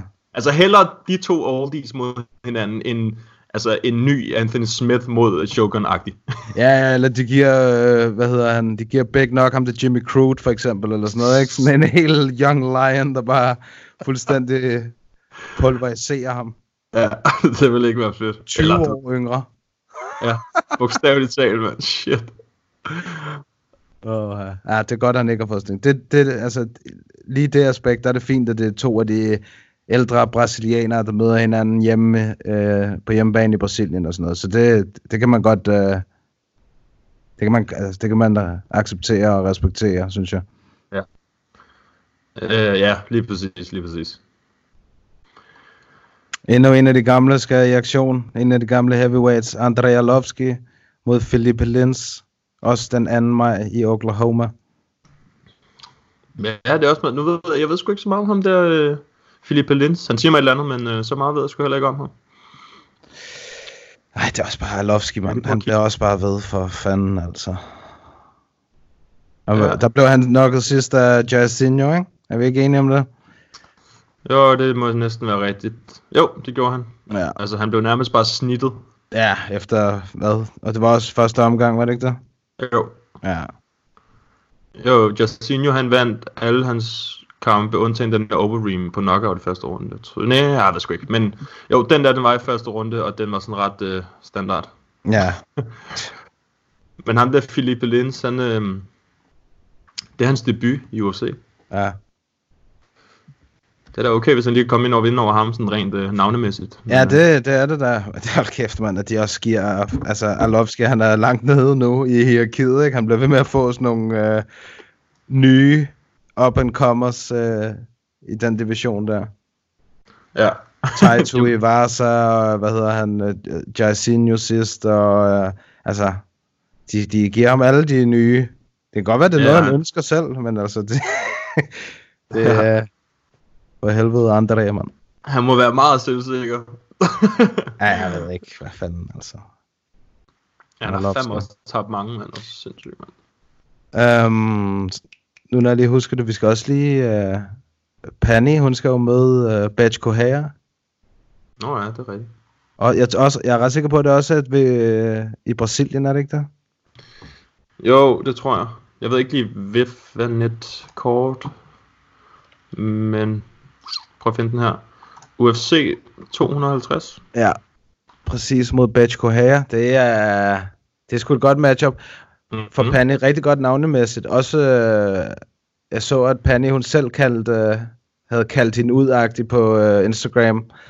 Havde lavet sådan et billede med hende og Batch, og skrevet sådan, tagget Sean Shelby, UFC og dem der, og skrevet, can we make this happen? Noget i den dur. Mm. Så det er, det er nice. Ja, det er sgu meget fedt. Det er sgu godt, øh, hvad hedder det, et godt matchup for Penny. Hun vandt også sin sidste kamp, altså, så øh, nice, at hun kan få lov til ligesom at, at kalde sine shots en lille smule. Mm. Ja, det være fedt, hvis hun kom til Brasil og så vandt. Ja, det ville være flot. Og det tror jeg godt, at Penny er bedre stående end hende der, øh, end Batch Kohara, det er helt sikkert. Mm. Hun kan godt vinde den her kamp. Hun skal holde sig for clinchen og sådan noget mod hende der, tror jeg. Men øh, udover det stående, så, øh, så tror jeg, hun banker hende. Ja, det, det håber jeg i hvert fald. Der er endnu en dansker, der også har fået en kamp. Jonas Mårgaard. Uh, ja. Han skal kæmpe ved Cage Warriors 112, hvor han skal møde... Øh, det er nemlig rigtigt, hvor han skal kæmpe mod Liam Giddens. Cage Warriors, det er den 7. marts. Det er den samme dag, hvor der er UFC 248. Uh. Så det skal man lige, det kan man se på, øh, kan man se på UFC Fight Pass. Måske kan du også se det på Viaplay, faktisk. Specielt Ja, når der er en dansker med. Øh, Mm. men Jonas han er på prelims i Bantamweight-divisionen, og øh, han er rimelig godt kørende, Jonas. Han har vundet to i træk, har stadig sin øh, 10 og 4 record, ikke? Og vi har ikke set dem siden 2018, så, øh, hvor han vandt over i Brøndbyhallen. Nej, så er det også for kan man tide, finde. så det er fedt. Ja, det bliver godt Mhm. at se ham i aktion igen. Det bliver spændende. Ja, det gør det helt sikkert. Det er fedt, mand. Det er rigtig godt. Og Jonas, han, øh, han kommer også på podcasten snart. Mm. Det har han lovet. Ja. Jamen, det er fedt. Så har vi... Øh... Hvornår var det, det var? Er det så først om et stykke tid? Men øhm... nej, hvad fanden er det? Er det... Hvad er datoen på den? For med Syv. Jonas, Ja. 7. marts, samme dag som der er ja, UFC 248. Ja, men så er der jo øh, masser af dansk opvarmning. MMA, skulle jeg til at sige. Øh, ja, præcis lidt opvarmning, og hvad er det så, det fire kampe? Nej, vi har jo fem, altså der er jo fem kampe her i år i hvert fald indtil videre, ikke, med dansker. Ja, der er fem indtil videre, og så øh, folk, der stadig mangler, altså Søren har ikke nogen kamp, Louis, Mads, mm. Mm. altså for den, for den sags skyld, Barnø har heller ikke nogen kamp. Altså der er jo, øh, der er rig mulighed for at få nogle flere danskere i aktion. Ja, det er fedt, mand. Det er god lir, jeg kan lide det. Ja, det er fucking nice. Det er sgu nice. Skal vi lige tage vores uh, top 3 hurtigt, og så uh, tale om det uh, næste event? Yep, lad os gøre det. Ja. First round knockout, second round knockout, it don't matter. Anywhere between 13 seconds and 13 minutes, people gonna bleed and somebody might die. Ja, som sagt var det top 3 af nogen, der har været på toppen, nogen, der har enten har været øh, champs, eller som har kæmpet for titelskud, som er som efterfølgende er rådet helt ned i, øh, i undergrunden. Øhm, vil du have lov til at starte nu, når du fandt på den? Det kan jeg godt. Jeg vil, altså, jeg vil starte med hende, som jeg nævnte tidligere. Nummer tre, det er Karolina Kovalkiewicz. Mm. Hun var 9-0. Nej, det passer ikke. Hun var 10-0, da hun kæmpede om titlen øh, mod Joanna tilbage i 2016. Og siden der har hun tabt 6 af sine sidste 8 kampe. Hun har tabt 4 kampe i træk nu. Og jeg tror, med det nederlag, som hun led her i weekenden, der er hun røget helt ud af top 15 i den division, hun er i nu. Så det er altså noget af et styrt nedad. Mm. ja, det må man sige. Hun gik fra 10 til 12 og 6. Det er... Den er ikke god, Karolina. Nej, det er den i hvert fald ikke. øhm, min nummer tre, den er, den er delt. Jeg har prøvet at holde mine som, øh, altså til nogen, som var champs, eller som har været champs. Ja. Øh, min uh, tredjeplads, den er delt af Chris Whiteman, som vi også snakker om før. Ja. Og så uh, Cody Garbrandt. Okay. Chris Whiteman, han har tabt 5 ud af 6. Og siden, altså det var siden han var champ, hvor han blev fuldstændig molest af, øh, hvad hedder han, Luke Rockhold. Ja. Som stadig er en af de slemmeste, altså sådan, ja, slemmeste kampe med hensyn til damage, man har set. Der fik han mange slag, som der ikke, hvor dommeren ikke gik ind. Han blev fuldstændig, ja, most. øhm, og så efterfølgende, så har han så, ja, vi snakkede jo kort om ham før, men altså han har jo tabt, hvad har han tabt? Tre på knockout i streg, tror jeg. Øhm, og det har været nogle ret slemme øh, knockouts, han har fået. Og, og tabte kampe, han har fået. Det har ikke bare været sådan nogle, ah, det var tæt kamp, og så videre. Ah, han tabte to øh, på knockout, så, vandt, så har han vundet en over Kevin Gastelum, og så har han ellers øh, tabt de tre andre på knockout.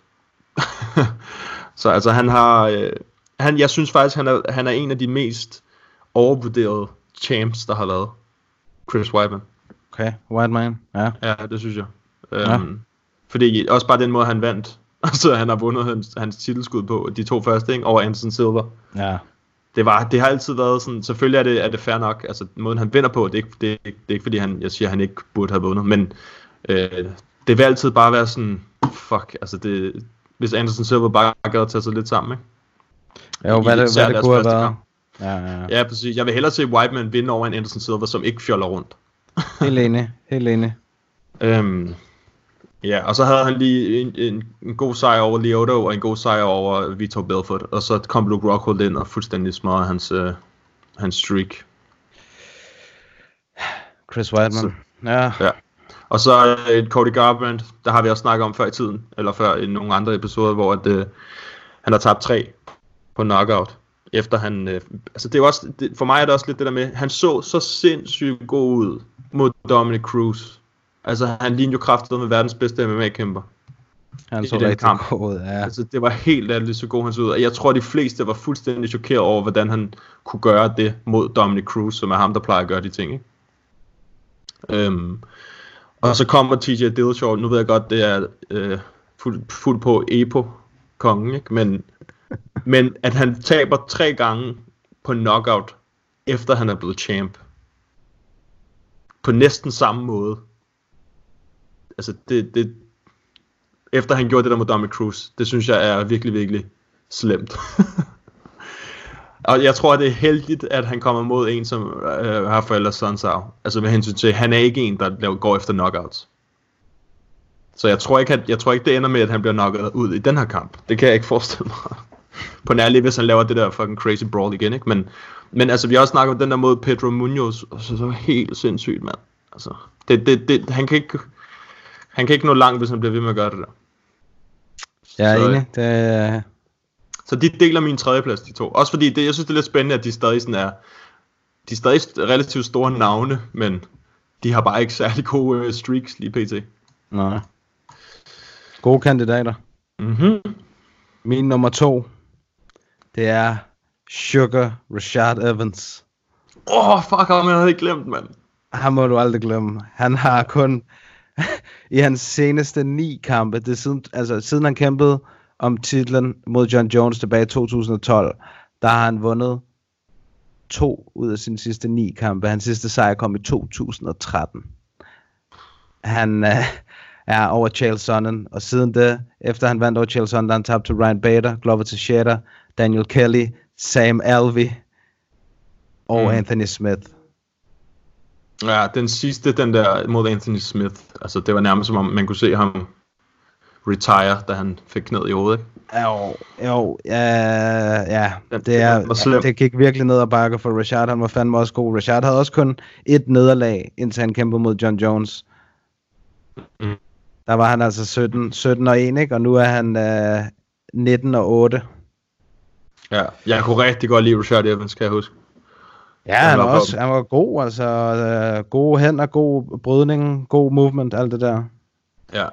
Hvis man gerne vil tilbage, hvis man ikke altså, kender så meget til Rashad Evans, så sådan fra, fra han kæmpede mod, ja faktisk da han, efter han vandt, øh, altså The Ultimate Fighter i sin tid, men, men fra da han kæmpede mod Chuck Liddell, hvor han bare laver en god knockout på ham, han lignede bare sådan en fisk, da han blev, altså da Chuck Liddell han faldt ned, og han var helt slatten. Mm. Og så mod Forrest Griffin, hvor han bare, ja, fuck, den var grum også, synes jeg, den, øh, den knockout. Øhm, han, var, han var et based dengang. Det var han sgu, men det var, man kunne også godt mærke, at det var ikke, MMA var øh, slet ikke, hvad det er nu.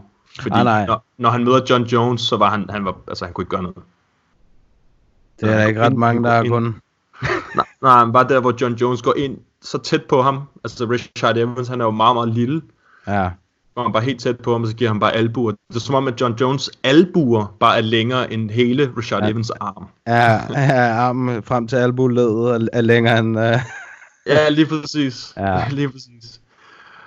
Ja, det er, jeg har helt glemt ham, fordi det er sådan lidt lang tid siden, man har set ham. det er det, man, ja, man skal gå i gemmerne nogle gange, for at hive ja. nogle af de rigtig grimme op her. Nå, Men han, han er retired også, ikke? Er han ikke jo, det? jo, jo, Jo, det må han være. gudskelov. Godt for ham. Han er jo også øh, på, hvad hedder det, E ESPN-desken og alt det der. Ja. Ja. Lige præcis. Min nummer to, det er god gamle Henan Barao, som jeg tror faktisk, han blev cuttet her for lidt siden. Ja, Det det gør han. Det gør han. Ja, han har tabt øh, 8 ud af sine sidste 10, siden hans øh, title, sidste title defense. Ja. Øh, ja, han var også, og det er også igen det der med, han var et monster, da han kom ind i UFC. Det var han. Han var sådan Jose Aldo 2.0. Det var helt sindssygt. Han var bare Altså, han- bantamweight, uh, Jose Aldoen. Ja, lige præcis. Det, det var sådan... Ja, det var helt... Og han kom lidt ud af sådan... Øh, lidt ud af ingenting, vil jeg sige. Lige pludselig var han der, og så var det sådan, okay, han er legit. Og så tog han bare en efter en efter en efter en. Det var helt sindssygt. Og så da han tabte, den havde vi også på et af de bedste, sådan, øh, var det upsets, vi havde for lidt siden. Ja, ja, ja, ja. Hvor vi begge to snakkede om TJ Dillashaw-kampen. Tror jeg. Vi nævnte, vi nævnte den i hvert fald. Og så, øh, og så efter det, så var han bare ikke den samme. Og nu har han tabt fem i streg, og så er han blevet koldt. Ja, det er gået helt ned ad bakke. Ja. Ja, ja, det var... Men, men før, før han mødte TJ, der var han altså... Ja, der var han et monster. Ja, det er også derfor, at han har snedet sig ind som min nummer et. Fordi tænkte- det er, det er netop alt det, han var, det har han mistet. At han var, altså, han var eksplosiv, han var farlig, han var hurtig, han øh, havde knock-up power, han havde submissions, han havde det hele. Og øh, de sidste, ikke bare de sidste par gange, de sidste mange år, man har set ham kæmpe, der mm. har han haft ingen af de ting. Og der er nogen, der siger, at det, du ved, det er efter USADA, at det, det kan godt være, at det har noget med det at gøre. Men øh, ja, jeg ved, jeg, jeg, det er bare et mysterie, og, og når man øh, så, hvordan Henan Barao han kæmpede, inden han røg ind i den her dårlige, dårlige steam. Ja, det, det, det var som om, han mistede et eller andet. Det var som om TJ Dillashaw Han tog en sjæl, fuldstændig. fuldstændig. Han tog noget af hans sjæl. Det var han havde den. Han, inden han tabte til TJ, der var han 32 og 1. Det er 32 umenneskeligt. og 1. Og det nu, er han, sindssygt. og nu er han 34 og 9. Ja, men det, ja. men det er også derfor, når man, når man kigger til på det der TJ Dillashaw opsæt, det er også derfor, det er så sindssygt. Ja, præcis. Fordi han var, sådan, han var bare sådan, han rullede bare igennem alle. Man troede ikke, at der var nogen, der kunne slå ham. Altså, det, det, sådan har man det jo bare nogle gange med nogen. Lidt ligesom øh, med John Jones eller Anderson i hans storhedstid, eller sådan noget, ikke? Altså, hvor man Jo, jo, bare tænker, eller- at der er ikke, der kan slå ham der. Altså, Præcis, ligesom Connor og Aldo. ja, ja. Fuldstændig. Ej, det var, øh, ja, det er rigtigt. Han, han kunne også godt have ind på min øh, førsteplads, men så kom jeg i tanke om en anden, Ja, lad mig høre. og det er den ældste på den her liste. God Ja. gamle BJ Penn. Ja, jeg tænkte nok, det var ja, BJ for helvede, mand. Ja, og han har tabt, øh, han har tabt 9 ud af 10. Prøv at Nej. Prøv at høre, ikke, ikke kun det, at han ikke har kæmpet så meget, ikke? men han har tabt 9 ud af 10 siden hans sidste title defense mod Diego Sanchez i 2009. Au, au, au, au, au, au, au. 11 er de helt lange. Er det ikke sindssygt? BJ for Da jeg, da jeg så det, så var jeg sådan, what, jeg havde helt glemt, altså, hvor, hvor lidt han har gjort, altså siden den. Det er 10 år, og først nu, først sidste år, tror jeg det var, så cuttede de ham Ja, for UFC. det gjorde de. Gudskelov. Og så, og så også bare det der med prikken over i, at han går ud på gaden i Hawaii og bliver knocked out. Så man altså fall from grace for real. Ja, så så jeg den anden dag, han var blevet taget for en DUI. Ah, fuck, man. Ja, men det går, det går helt ned for BJ, altså. Ja.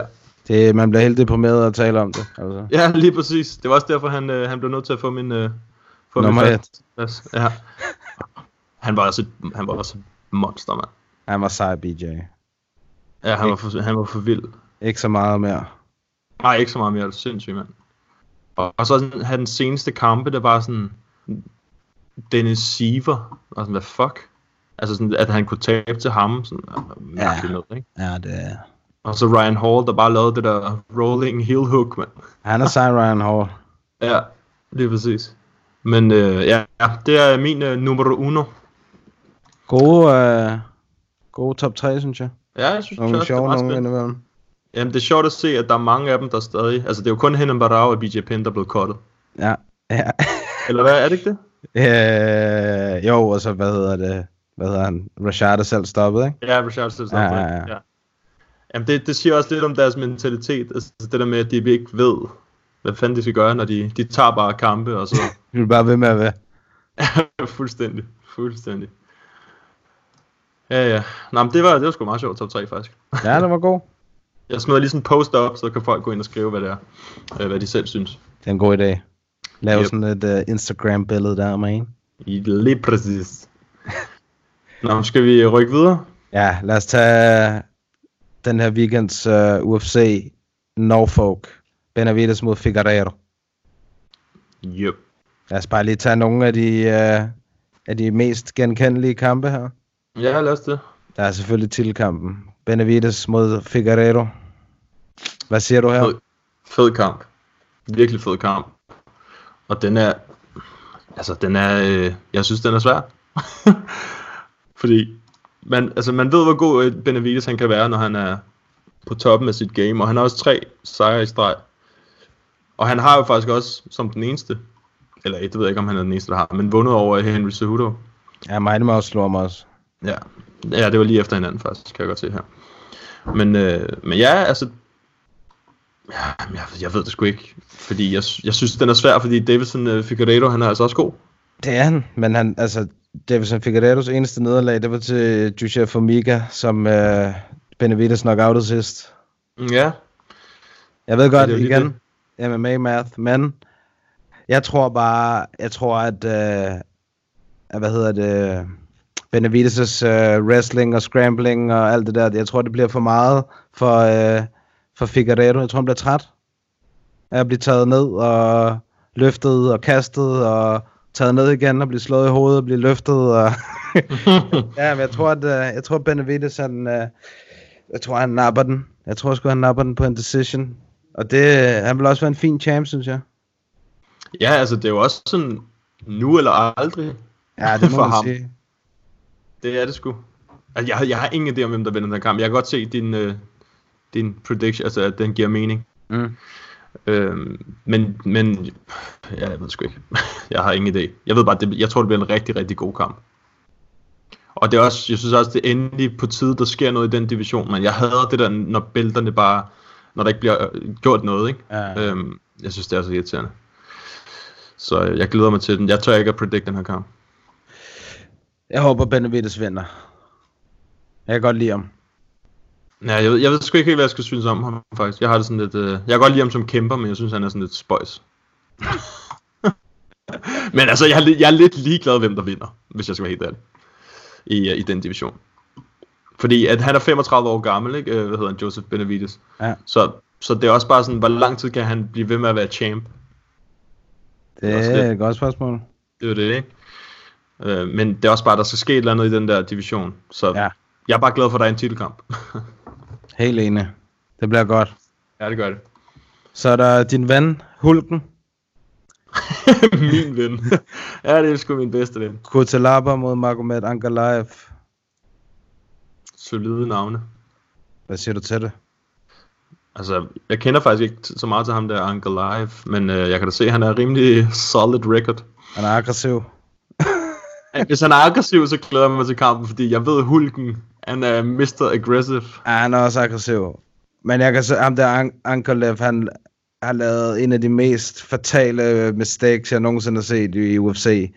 Og det var da han, øh, det er hans eneste nederlag, det var da han tabte Paul Craig med et sekund tilbage. Hvor han tabede til en triangle. Ja. Med et sekund tilbage. Ej, det er også sygt, mand. Ja, det er... Det er også bare den eneste måde, ham der Paul Craig kan vinde på de der mærkelige Jamen, måder. øh, det er jo håbløst at tabe med et sekund tilbage. Hvis du, altså, hvis du har blod nok i din krop og i din hjerne til, at du, øh, at du kan sætte din krop til at, at tabe på ham, så kan du også Mm. godt holde ud et sekund mere og vinde kampen. Ja, det er sgu da også mærkeligt at gøre. Ja, det var håbløst. Hans træner, de var også helt sure på ham. Så, hvad er det, du laver, mand? Der er et sekund, der er du helt væk, mand. Hvad er det, du laver? Et sekund, mand. For helvede. Det er også Og så, til, håbløst, og så altså. til Paul Craig. og så til fucking Paul Craig, altså. Ja. Ja, det er rigtigt. Jamen, jeg glæder mig. Altså, sådan, øh, jeg kan godt lide ham der Hulken. I hvert fald den måde, han slås på. Ja, han er, han er en aggressiv fyr, ham der. Han Ja. ja. slukkede også for vores uh, Muay Thai-ven. Ja, Khalil Roundtree. Ja, han fik selv albuerne. Ah, hvor sindssygt. Han, ja, han myrdede ham nærmest ind i Royal Arena. Ja, det er rigtigt. Har du hørt Khalil Roundtree sige, at det er hans sidste kamp, det næste han tager? Hvorfor? Det ved jeg ikke. Det, det, det er jeg ret sikker på, at jeg så det på hans Instagram. Ja, okay.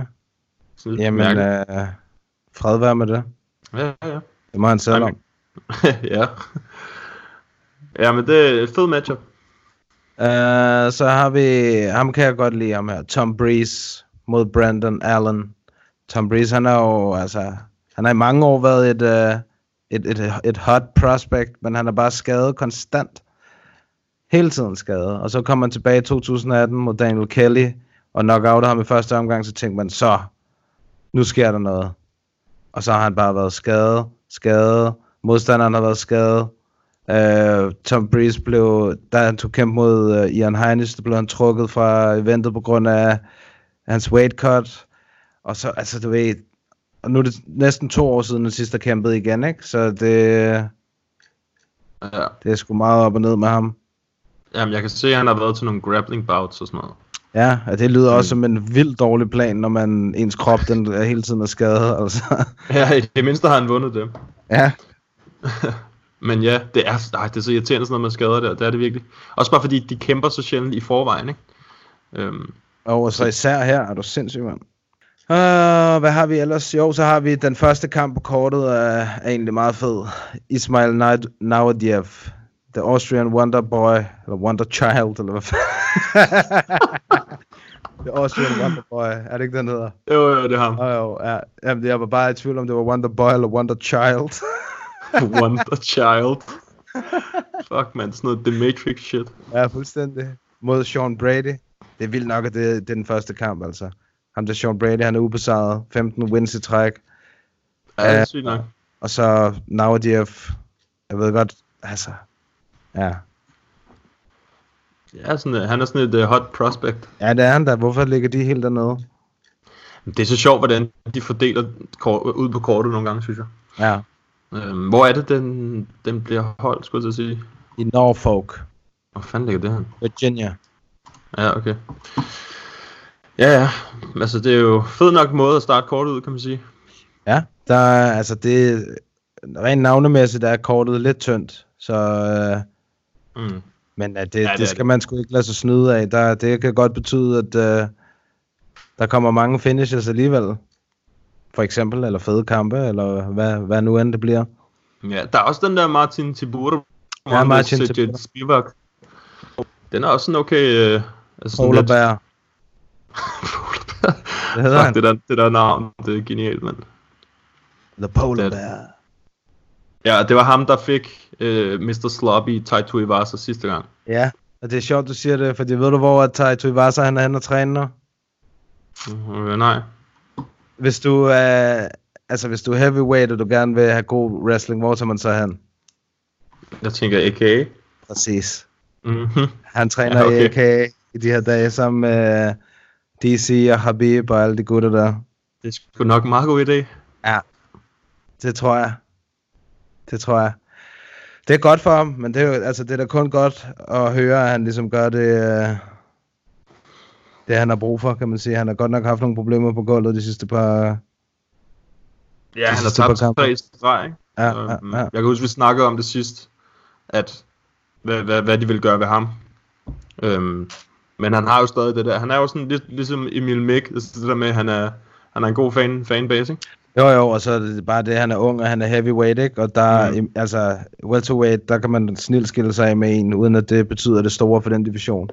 Mm, det er rigtigt. Men, men det er sådan, Martin Tibuta, han er også sådan lidt op og ned, ikke?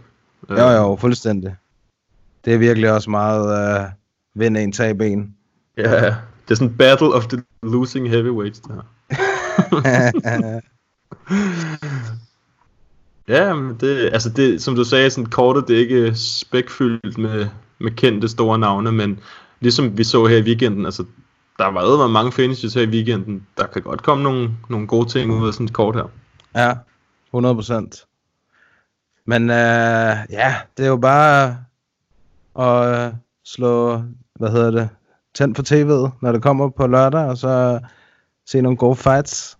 Lige præcis. Så kan vi øh, gå til vores øh, spørgerunde og runde af. Yep, lad os gøre det. Noget bambuni. Ja, man. Så er det blevet tid til en på potten spørgerunde, præsenteret i samarbejde med Bambuni, bæredygtigt bambusundertøj. Gå ind på vores Facebook eller på vores Instagram, stil det bedste spørgsmål, og hvis det er dig, der stiller det bedste spørgsmål, så sender vi dig et sæt bambusundertøj fra bambuni.dk. Gå ind på deres hjemmeside, bambuni.dk, brug koden MMA Media og få 10% rabat. Øhm, A. Sandlykke, han, øh, han spørger, Hej, hvad er, hvad er Emil Mix fremtid? Han har tabt tre streg med nogle hårde matchups, men har samtidig en virkelig fed kampstil og mange fans. Ja, det var den, det var den jeg tog, eller det var den, jeg snakker om før. Ja. Øh, den, har, den har vi svaret på, i virkeligheden. Øhm, jeg kunne bare ikke lige huske, hvem det var, der stillede spørgsmålet. For, altså i min bog, der kan han få en sidste chance, men så skal han heller ikke have, så skal han ikke være mod en bryder, og så lad os se, hvad han kan. Ja, lige præcis. Jeg er helt enig. Fordi 1 og 3 i UFC, det, det er ikke godt. Det er der altså ikke mange, der slipper afsted med. Nej, nej, præcis. Og han er ikke, altså hans record, hvad var den, 9 og 5 eller sådan noget? ja, 9 og 5. Så det er jo heller ikke, fordi han har 25 kampe i, i baglommen. Altså, han er... Øh, man kan godt sige, at han har, han, han har været overhyped.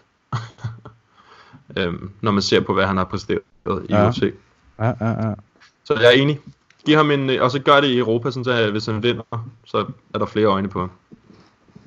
Som, øh, som kan hype ham lidt mere. Så har vi uh, ST Kaiser, han skriver et underligt spørgsmål til potten. Hvis I skulle danne det vildeste UFC tag team, altså et makkerpar, som på skift skal kæmpe mod et andet makkerpar ved at klappe hinanden ind, som i WWE, hvem skulle det så være? Og det skal være i nogenlunde samme vægtklasse. Shit. Øhm, ja, hvad fanden? Jeg har et godt et. Okay, så kom. Jeg går direkte med det her makkerpar. John Jones og DC. Ja, okay. Den, den vil være... Hvad vil du gøre? De to, ja, de er sammen. Hvad vil du gøre? Hvad fuck vil du gøre? Ja, den er god. Øhm, jeg har også en. Øh, Dominic Cruz og TJ Dillashaw. Okay, ja. Men hvad vil de gøre mod John Jones og DC? Nå, du, nå, ja, okay. Du mener mod dem? nej, det Øh. behøver det ikke at være. Det behøver det ikke at være. Nej, nej, det synes jeg ikke. Jeg skal bare se. Nå, mod et andet marker. Jamen, så skal vi finde et markerpar, som skal mod John Jones og DC. Det kan man ikke, tror jeg. Du kan bare tage nogle heavyweights. Du, jeg, du må gerne tage heavyweights mod de to der. Så er det Stipe, obviously den ene? øhm, så skal det være Francis. Steve Francis mod John Jones og DC. ja. Så Francis, han går bare ind i første runde, han blower bare fuldstændig load. Så gør alt, hvad han kan, for at ramme John Jones' chin, eller hvem det nu er, de to, der starter. Og så når han er helt færdig, så kommer Stipe ind og laver han stille og rolig boxing og wrestling. og John Jones, han går bare ind og kæmper alle fem runder og vinder over begge to. DC han løfter folk. Ja, han kaster ham op i luften, så John Jones hopper ind og laver headkick på ham.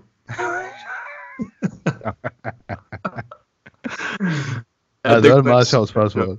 Ja, det var et nice spørgsmål. Det, ja, det kunne være den ultimative. De, de fire sådan tag teamet. Det ville være voldsomt.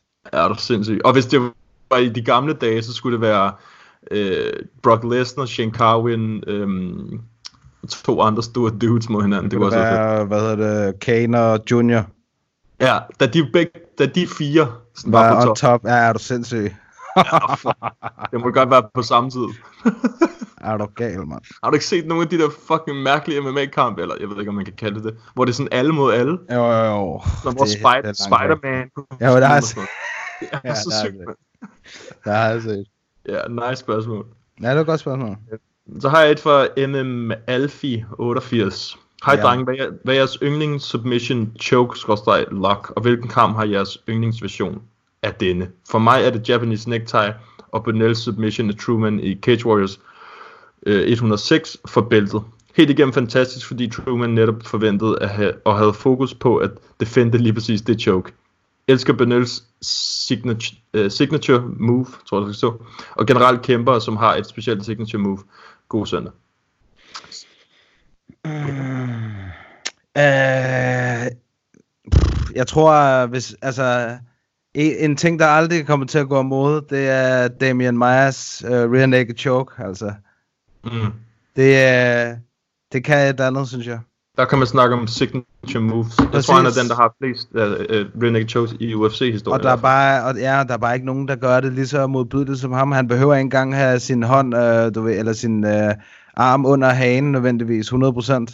Mm. Nej, han er, den der mod Rick Story, den der mod Ben Askren, altså, Ja, præcis. fuck, han er så, han, når han først, når han ligger på ryggen, altså, han er så fucking vild, mand. Man kan ikke andet end elske den mand for, hvad han har gjort for jiu-jitsu, altså sådan, i MMA-verdenen. Nej, helt enig. Øhm, en af mine yndlings, øh, sådan, øh, hvis jeg kigger til, nu er det bare lige sådan, bare lige noget, jeg kommer i tanke om nu. Jeg kan godt lide John Jones mod Lyoto Machida. Fordi han kaster ham ned på jorden som sådan en rag. også. Den er, ret, den er ret voldsom. Også fordi John Jones ikke er sådan kendt for submissions. Så gør han bare lige det på sådan en black belt. Bare lige sådan, kom her ind og så... Jeg synes, der er en, der minder rigtig meget om den der, den som Margot han havde mod ham, der Mathias Freshus. Ja, det er rigtigt. Den er også slem. Den mindede sygt meget om den der John Jones mod Machida, og Mark han kastede ham også bare. Gå væk med dig derefter, han var bevidstløs. Ja, han hæver jo også lige op i ham. Sådan. Ja, det var virkelig voldsomt, altså. Ekstra sådan et, jeg brej, det, hvis det var sådan en film, hvis det var en film, sådan en slåsscene i en film, så havde de lavet den der bræk nakken lyd indover. ja, og så havde han bare ligget der. Præcis. Øh, men der var, det var som om, den var lidt mere clean. Altså det lignede lidt med en standard submission, hvor John Jones, det er på grund af hans lange arme, han får fat i den der nak der på den der mærkelige måde. Ja, der er jo selvfølgelig, der er jo, der er jo mange. Altså der er også Twister, det er jo, det er jo en klassiker. Den er fucking nice, men det er bare så sjældent, altså. Ja, ja. Ja, det er det helt sikkert. Men, det, men vi har jo lavet vores top 3 submissions, hvor vi snakkede med Søren Bak, så hvis det er, så Ja. gå tilbage og lyt til den episode. Der snakker vi om vores top 3 submissions, og jeg tror faktisk, vi alle sammen havde rimelig mange forskellige. Ja, vi havde rigtig mange forskellige, som jeg husker ja. det. Ja. Mm. Det er klart værd at gå tilbage og lytte til. Um, så skriver Mr. Wright Senior. Han skriver, hjemmebanedommer. Hvor stort et problem er det i MMA? Synes, at Dan Hooker blev fav- favoriseret mod Felder. Hvad siger I? Jeg siger nej. jeg synes, det var fair. Jeg synes, det var... Jeg synes, det var fair. Altså, jeg har også brokket mig rigtig meget over, for eksempel, at jeg synes, at takedown skal betyde noget. Og det kunne sagtens være de der, hvad hedder han, et eller to takedowns på Paul Felder, ikke? Øh, det kan godt være, at det var dem, der vandt om kampen, og det, og det synes jeg også, altså, Det synes jeg er på sin plads. Der har været mange kampe her på det seneste, hvor de der takedowns ikke har betydet en skid. Ja. Men lige præcis. Lige præcis. Altså, op, altså hvad hedder han? Derek, Derek Lewis, perfekt eksempel, ikke? Ja, jo, to Alle- gange i træk. kampe. Ja, Ja, præcis. Fuck, jeg er træt af det, mand. På trods af, at jeg elsker Derek Lewis, så er jeg fandme træt af, at han vinder hver gang. ja, for det Øh. er en skød måde, han gør det på. Ja, lige præcis, lige præcis. Det er det, der er sådan lidt ærgerligt, ikke? At, at så vinder han, for, det er som om, at han vinder, fordi han er et brawler, eller han slår hårdt. Mm. Og det var faktisk også noget, som jeg lagde mærke til i kampen, det var, at det kan godt være, at, at, at, at Paul Felder, han sådan, altså når han slår, så er det som om, der er meget mere power i hans slag, end, end Dan Hooker. Men selvom han ikke rammer clean, så lyder det stadig som om, at han rammer et eller andet. Altså det, man kan nærmest høre den der thud-lyd, som, når han slår. Men det er bare ikke altid, man kan se, om han rammer i hovedet, eller rammer på hånden, eller hvad han nu gør. Det lyder bare mere voldsomt, og ser lidt mere voldsomt ud. Så jeg tror også godt, det kan snyde en gang imellem, når man sidder og ser en kamp, ligesom Derek Lewis. Altså, når han fyrer et slag af, eller tre slag af et streg, så er det jo nærmest lige meget, hvad fanden han rammer, så publikum, de går helt op og ringe, ikke? Ja. Øh, så tror jeg altså også godt kan snyde lidt, når man sidder og ser sådan en kamp. Øhm, men, men jeg ved ikke, sådan noget med hjemmebanedommer, det har jeg faktisk aldrig sådan rigtig tænkt over, at det er på hjemmebane på samme måde. Måske Michael Bisping en gang imellem. han har haft ikke? altså, han har haft den mod Anderson Silver, han har haft øh, den mod Matt Hamill i sin tid. Jeg ved ikke, om det var på hjemmebane, det kan jeg sgu ikke huske. Men det tror Den jeg. måde altså. Anderson var.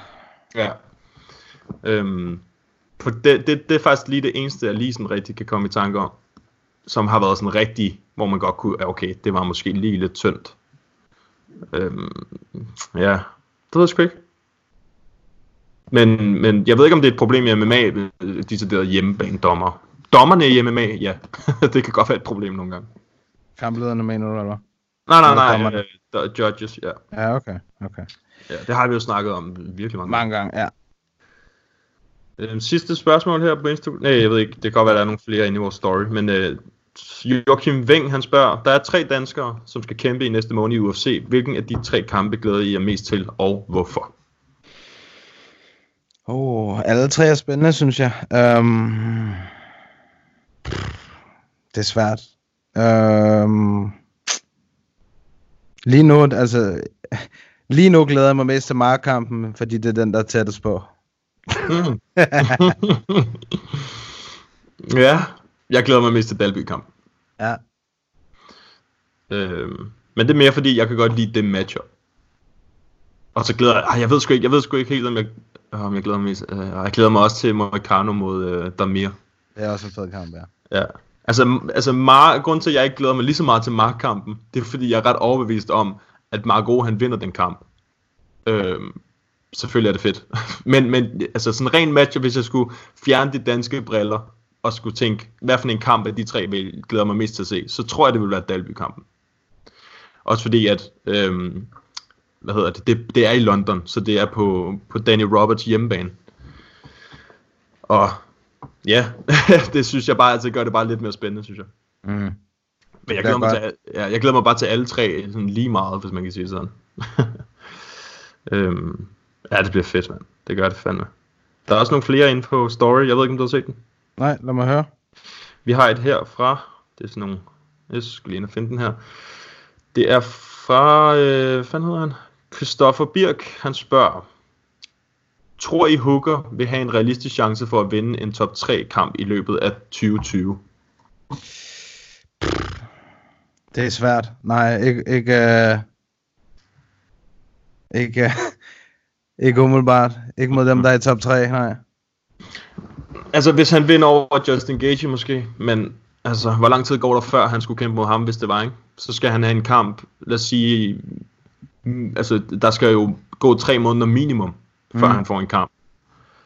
Og hvis han kæmper mod Justin Gaethje, så kan jeg forestille mig, at han bliver, altså han også få nogen på munden, ligesom han gjorde i den her kamp, der lige har været. Og så skal han have endnu længere pause til at recover. Så spørgsmålet er, om han først kan nå det. Altså hvis han nu vil, lad os sige, at han, han får Justin Gaethje, og han vinder. Spørgsmålet er, om han kan nå at få en top 3 modstander i 2020, eller det er i starten af, af næste år. Øhm, men altså, der er Conor McGregor. Grund til, ej, prøv at, når jeg sidder og kigger på top 15 inde på, på ranking, så er det, sådan, det er som om Conor McGregor, han, er sådan, han ligger bare der og er irriterende. For, fordi han har ikke, altså han kæmpede i welterweight. Ja, ja. Ja, måske. Det kan da også godt være. Altså, ja, det ved man ikke. Det er ikke til at sige med ham, synes jeg. Han er lidt i sin egen øh, sø. Ja, ja, lige præcis. Men det er derfor, det sådan irriterer mig. Fordi det, det, det er som om, der sker ikke noget, før at han har taget en beslutning om, hvad han skal gøre. Fordi Dan Hooker, han kan ikke bare komme op og replace Conor McGregor lige pludselig. Altså, han er jo top, han, er jo, han ligger på tredjepladsen, så det er, åh, det irriterer mig lidt. Jeg vil hellere bare have, at de smider Conor McGregor over i rankings på welterweight, hvis jeg skal være helt ærlig. Men øh, enten i slutningen af 2020, hvis han vinder over den næste, eller også i, i starten af næste år. Men han skal vinde sin næste kamp, øh, Dan Hooker. Han er ikke et top 3 material endnu.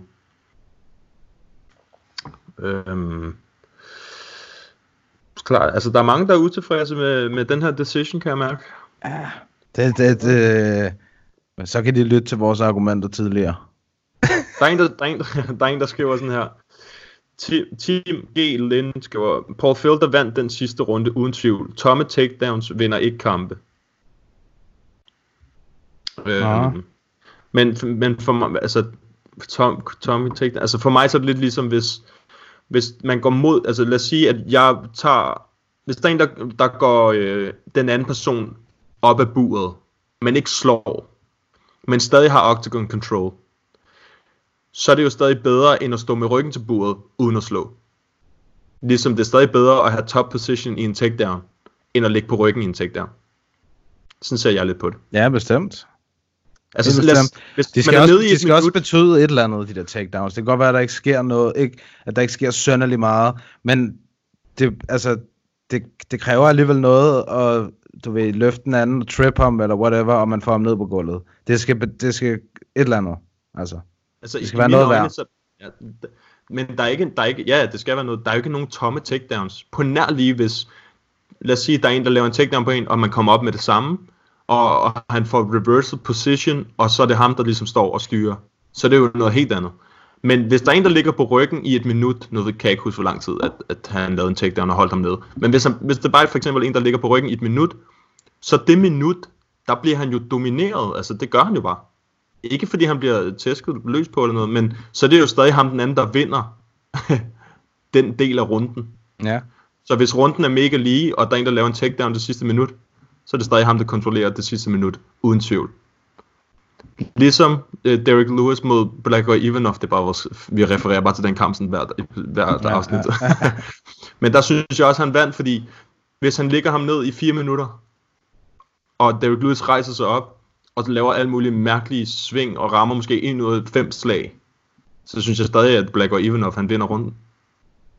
Altså, det er bare det er sådan, jeg ser på det, fordi hvordan kan det nogensinde være den anden, som bare fordi han er god til at komme op, hvordan kan det så nogensinde være ham, der får point, eller point i gåseøjne for det? Mm. Han burde være god til ikke at blive taget ned. Lige præcis. Jamen, jeg, det, Lige er præcis. lige, jamen, jeg, jeg, jeg er enig. Det er ligesom clinch, hvis du bliver taget op af buret i en clinch, og de bare står og krammer hinanden, eller hvad man kan sige, så er det jo stadig den, som der styrer clinchen op af buret, der fører, eller der vinder. Bare se Holly Holm mod Raquel Pennington her for ikke så lang tid siden. ja, Hun clinchede hende bare op af, buret i 12 minutter, altså, og vandt. lige præcis. Og nogle gange bliver man jo nødt til at gøre det. Altså, Ja. Ja, ja, ja. Så, så altså, ja. Det, det, er, det kan godt være svært, og det skal ikke altid afgøre en kamp eller afgøre en runde, men det er stadig altid den, der uh, initierer en takedown. Hvis man får den, så er det den, der vinder i den tidsramme, hvor at han du, eller styrer kampen, eller hvad man kan sige. Mm-hmm. Fordi ellers så kan vi sgu lige så godt smide de takedowns ud af. Hvorfor fanden skal man så gøre det? Ja, det har virket, ja. Lad os håbe, at de øh, bliver bedre til at, at finde ud af, hvad de der takedowns de er værd, eller ikke er værd, eller hvad fanden. Altså. Mhm. Og også bare noget, som jeg synes, der var lidt mærkeligt, det kan jeg ikke huske, om vi snakkede om sidst, men i den sidste kamp med Dominic Reyes og John Jones, så, så kan jeg huske, de blev ved med at vise os statistikken imellem runderne, hvem der havde mest significant strikes. Mm-hmm. Og så hørte man hele tiden, øh, både i podcast senere hen, og jeg ved ikke engang, om de sagde det på broadcasten, men der var eksperter, der blev ved med at sige, at statistikkerne betyder ikke noget. Hvor jeg bare sådan, hvad fanden snakker jeg om? Selvfølgelig betyder statistikkerne noget. Det betyder ikke alt, men det betyder noget. Ja, helt bestemt. Altså, men hvorfor, hvorfor overhovedet vise os statistikkerne, hvis det ikke betyder noget? altså, det, det er sådan lidt, nogle gange så er det som om UFC, de er mega forvirret omkring, hvordan de skal vise deres fans, hvem der fører en kamp. Ja, ja men Der er, ikke nogen rød, der er ikke nogen rød tråd. der er ikke nogen rød tråd. Det er så mærkeligt nogle gange, synes jeg. Det synes jeg virkelig, det er. Jeg synes, man skal gå ind og høre, hvis man, hvis man er øh, interesseret i sådan noget, så synes jeg, man skal gå ind og høre, øh, hvad hedder det, Ariel Hawanis øh, interview med Mark Goddard, og så bagefter høre den podcast, han laver sammen med Dan Hardy, Dan Hardy, hvor han snakker om lige præcis de der helt tætte kampe. Fordi der kan man altså lære noget omkring de her ting. Øh, hvis man er interesseret, hvis man er sådan lidt mere nørdet på det punkt. Så har vi lige det sidste fra, øh, hvad hedder det, True Dane, Ja, Nick Barnø. Han han? skriver, hvor, ner- hvor nervøs var Mathias, da, for hans idol Dan Hooker vandt? det, det er din idol simpelthen. Ja, det er ikke godt. Jeg har godt nok talt mit idol lidt ned så i løbet af den her dag. øhm, ja, jamen altså, jeg var ikke nervøs. Jeg, jeg håbede jo lidt, at Felder han vandt Ja, før kampen, men jeg synes, det var fair, at uh, Hooker vandt. Ja. Så, men øh, han er heller ikke helt, han er ikke helt mit, mit idol, en Garnø. en Garnø, det er mit idol. en blanding af Barnø og en Garnø. Det, er det, det er det, vi vil have. En Garnø. Ja. Øh, jamen, det var de spørgsmål, vi fik. Ja, Altså, så, så er det jo op til os, nu når vi ikke har nogen gæst, ja. hvem der skal vinde.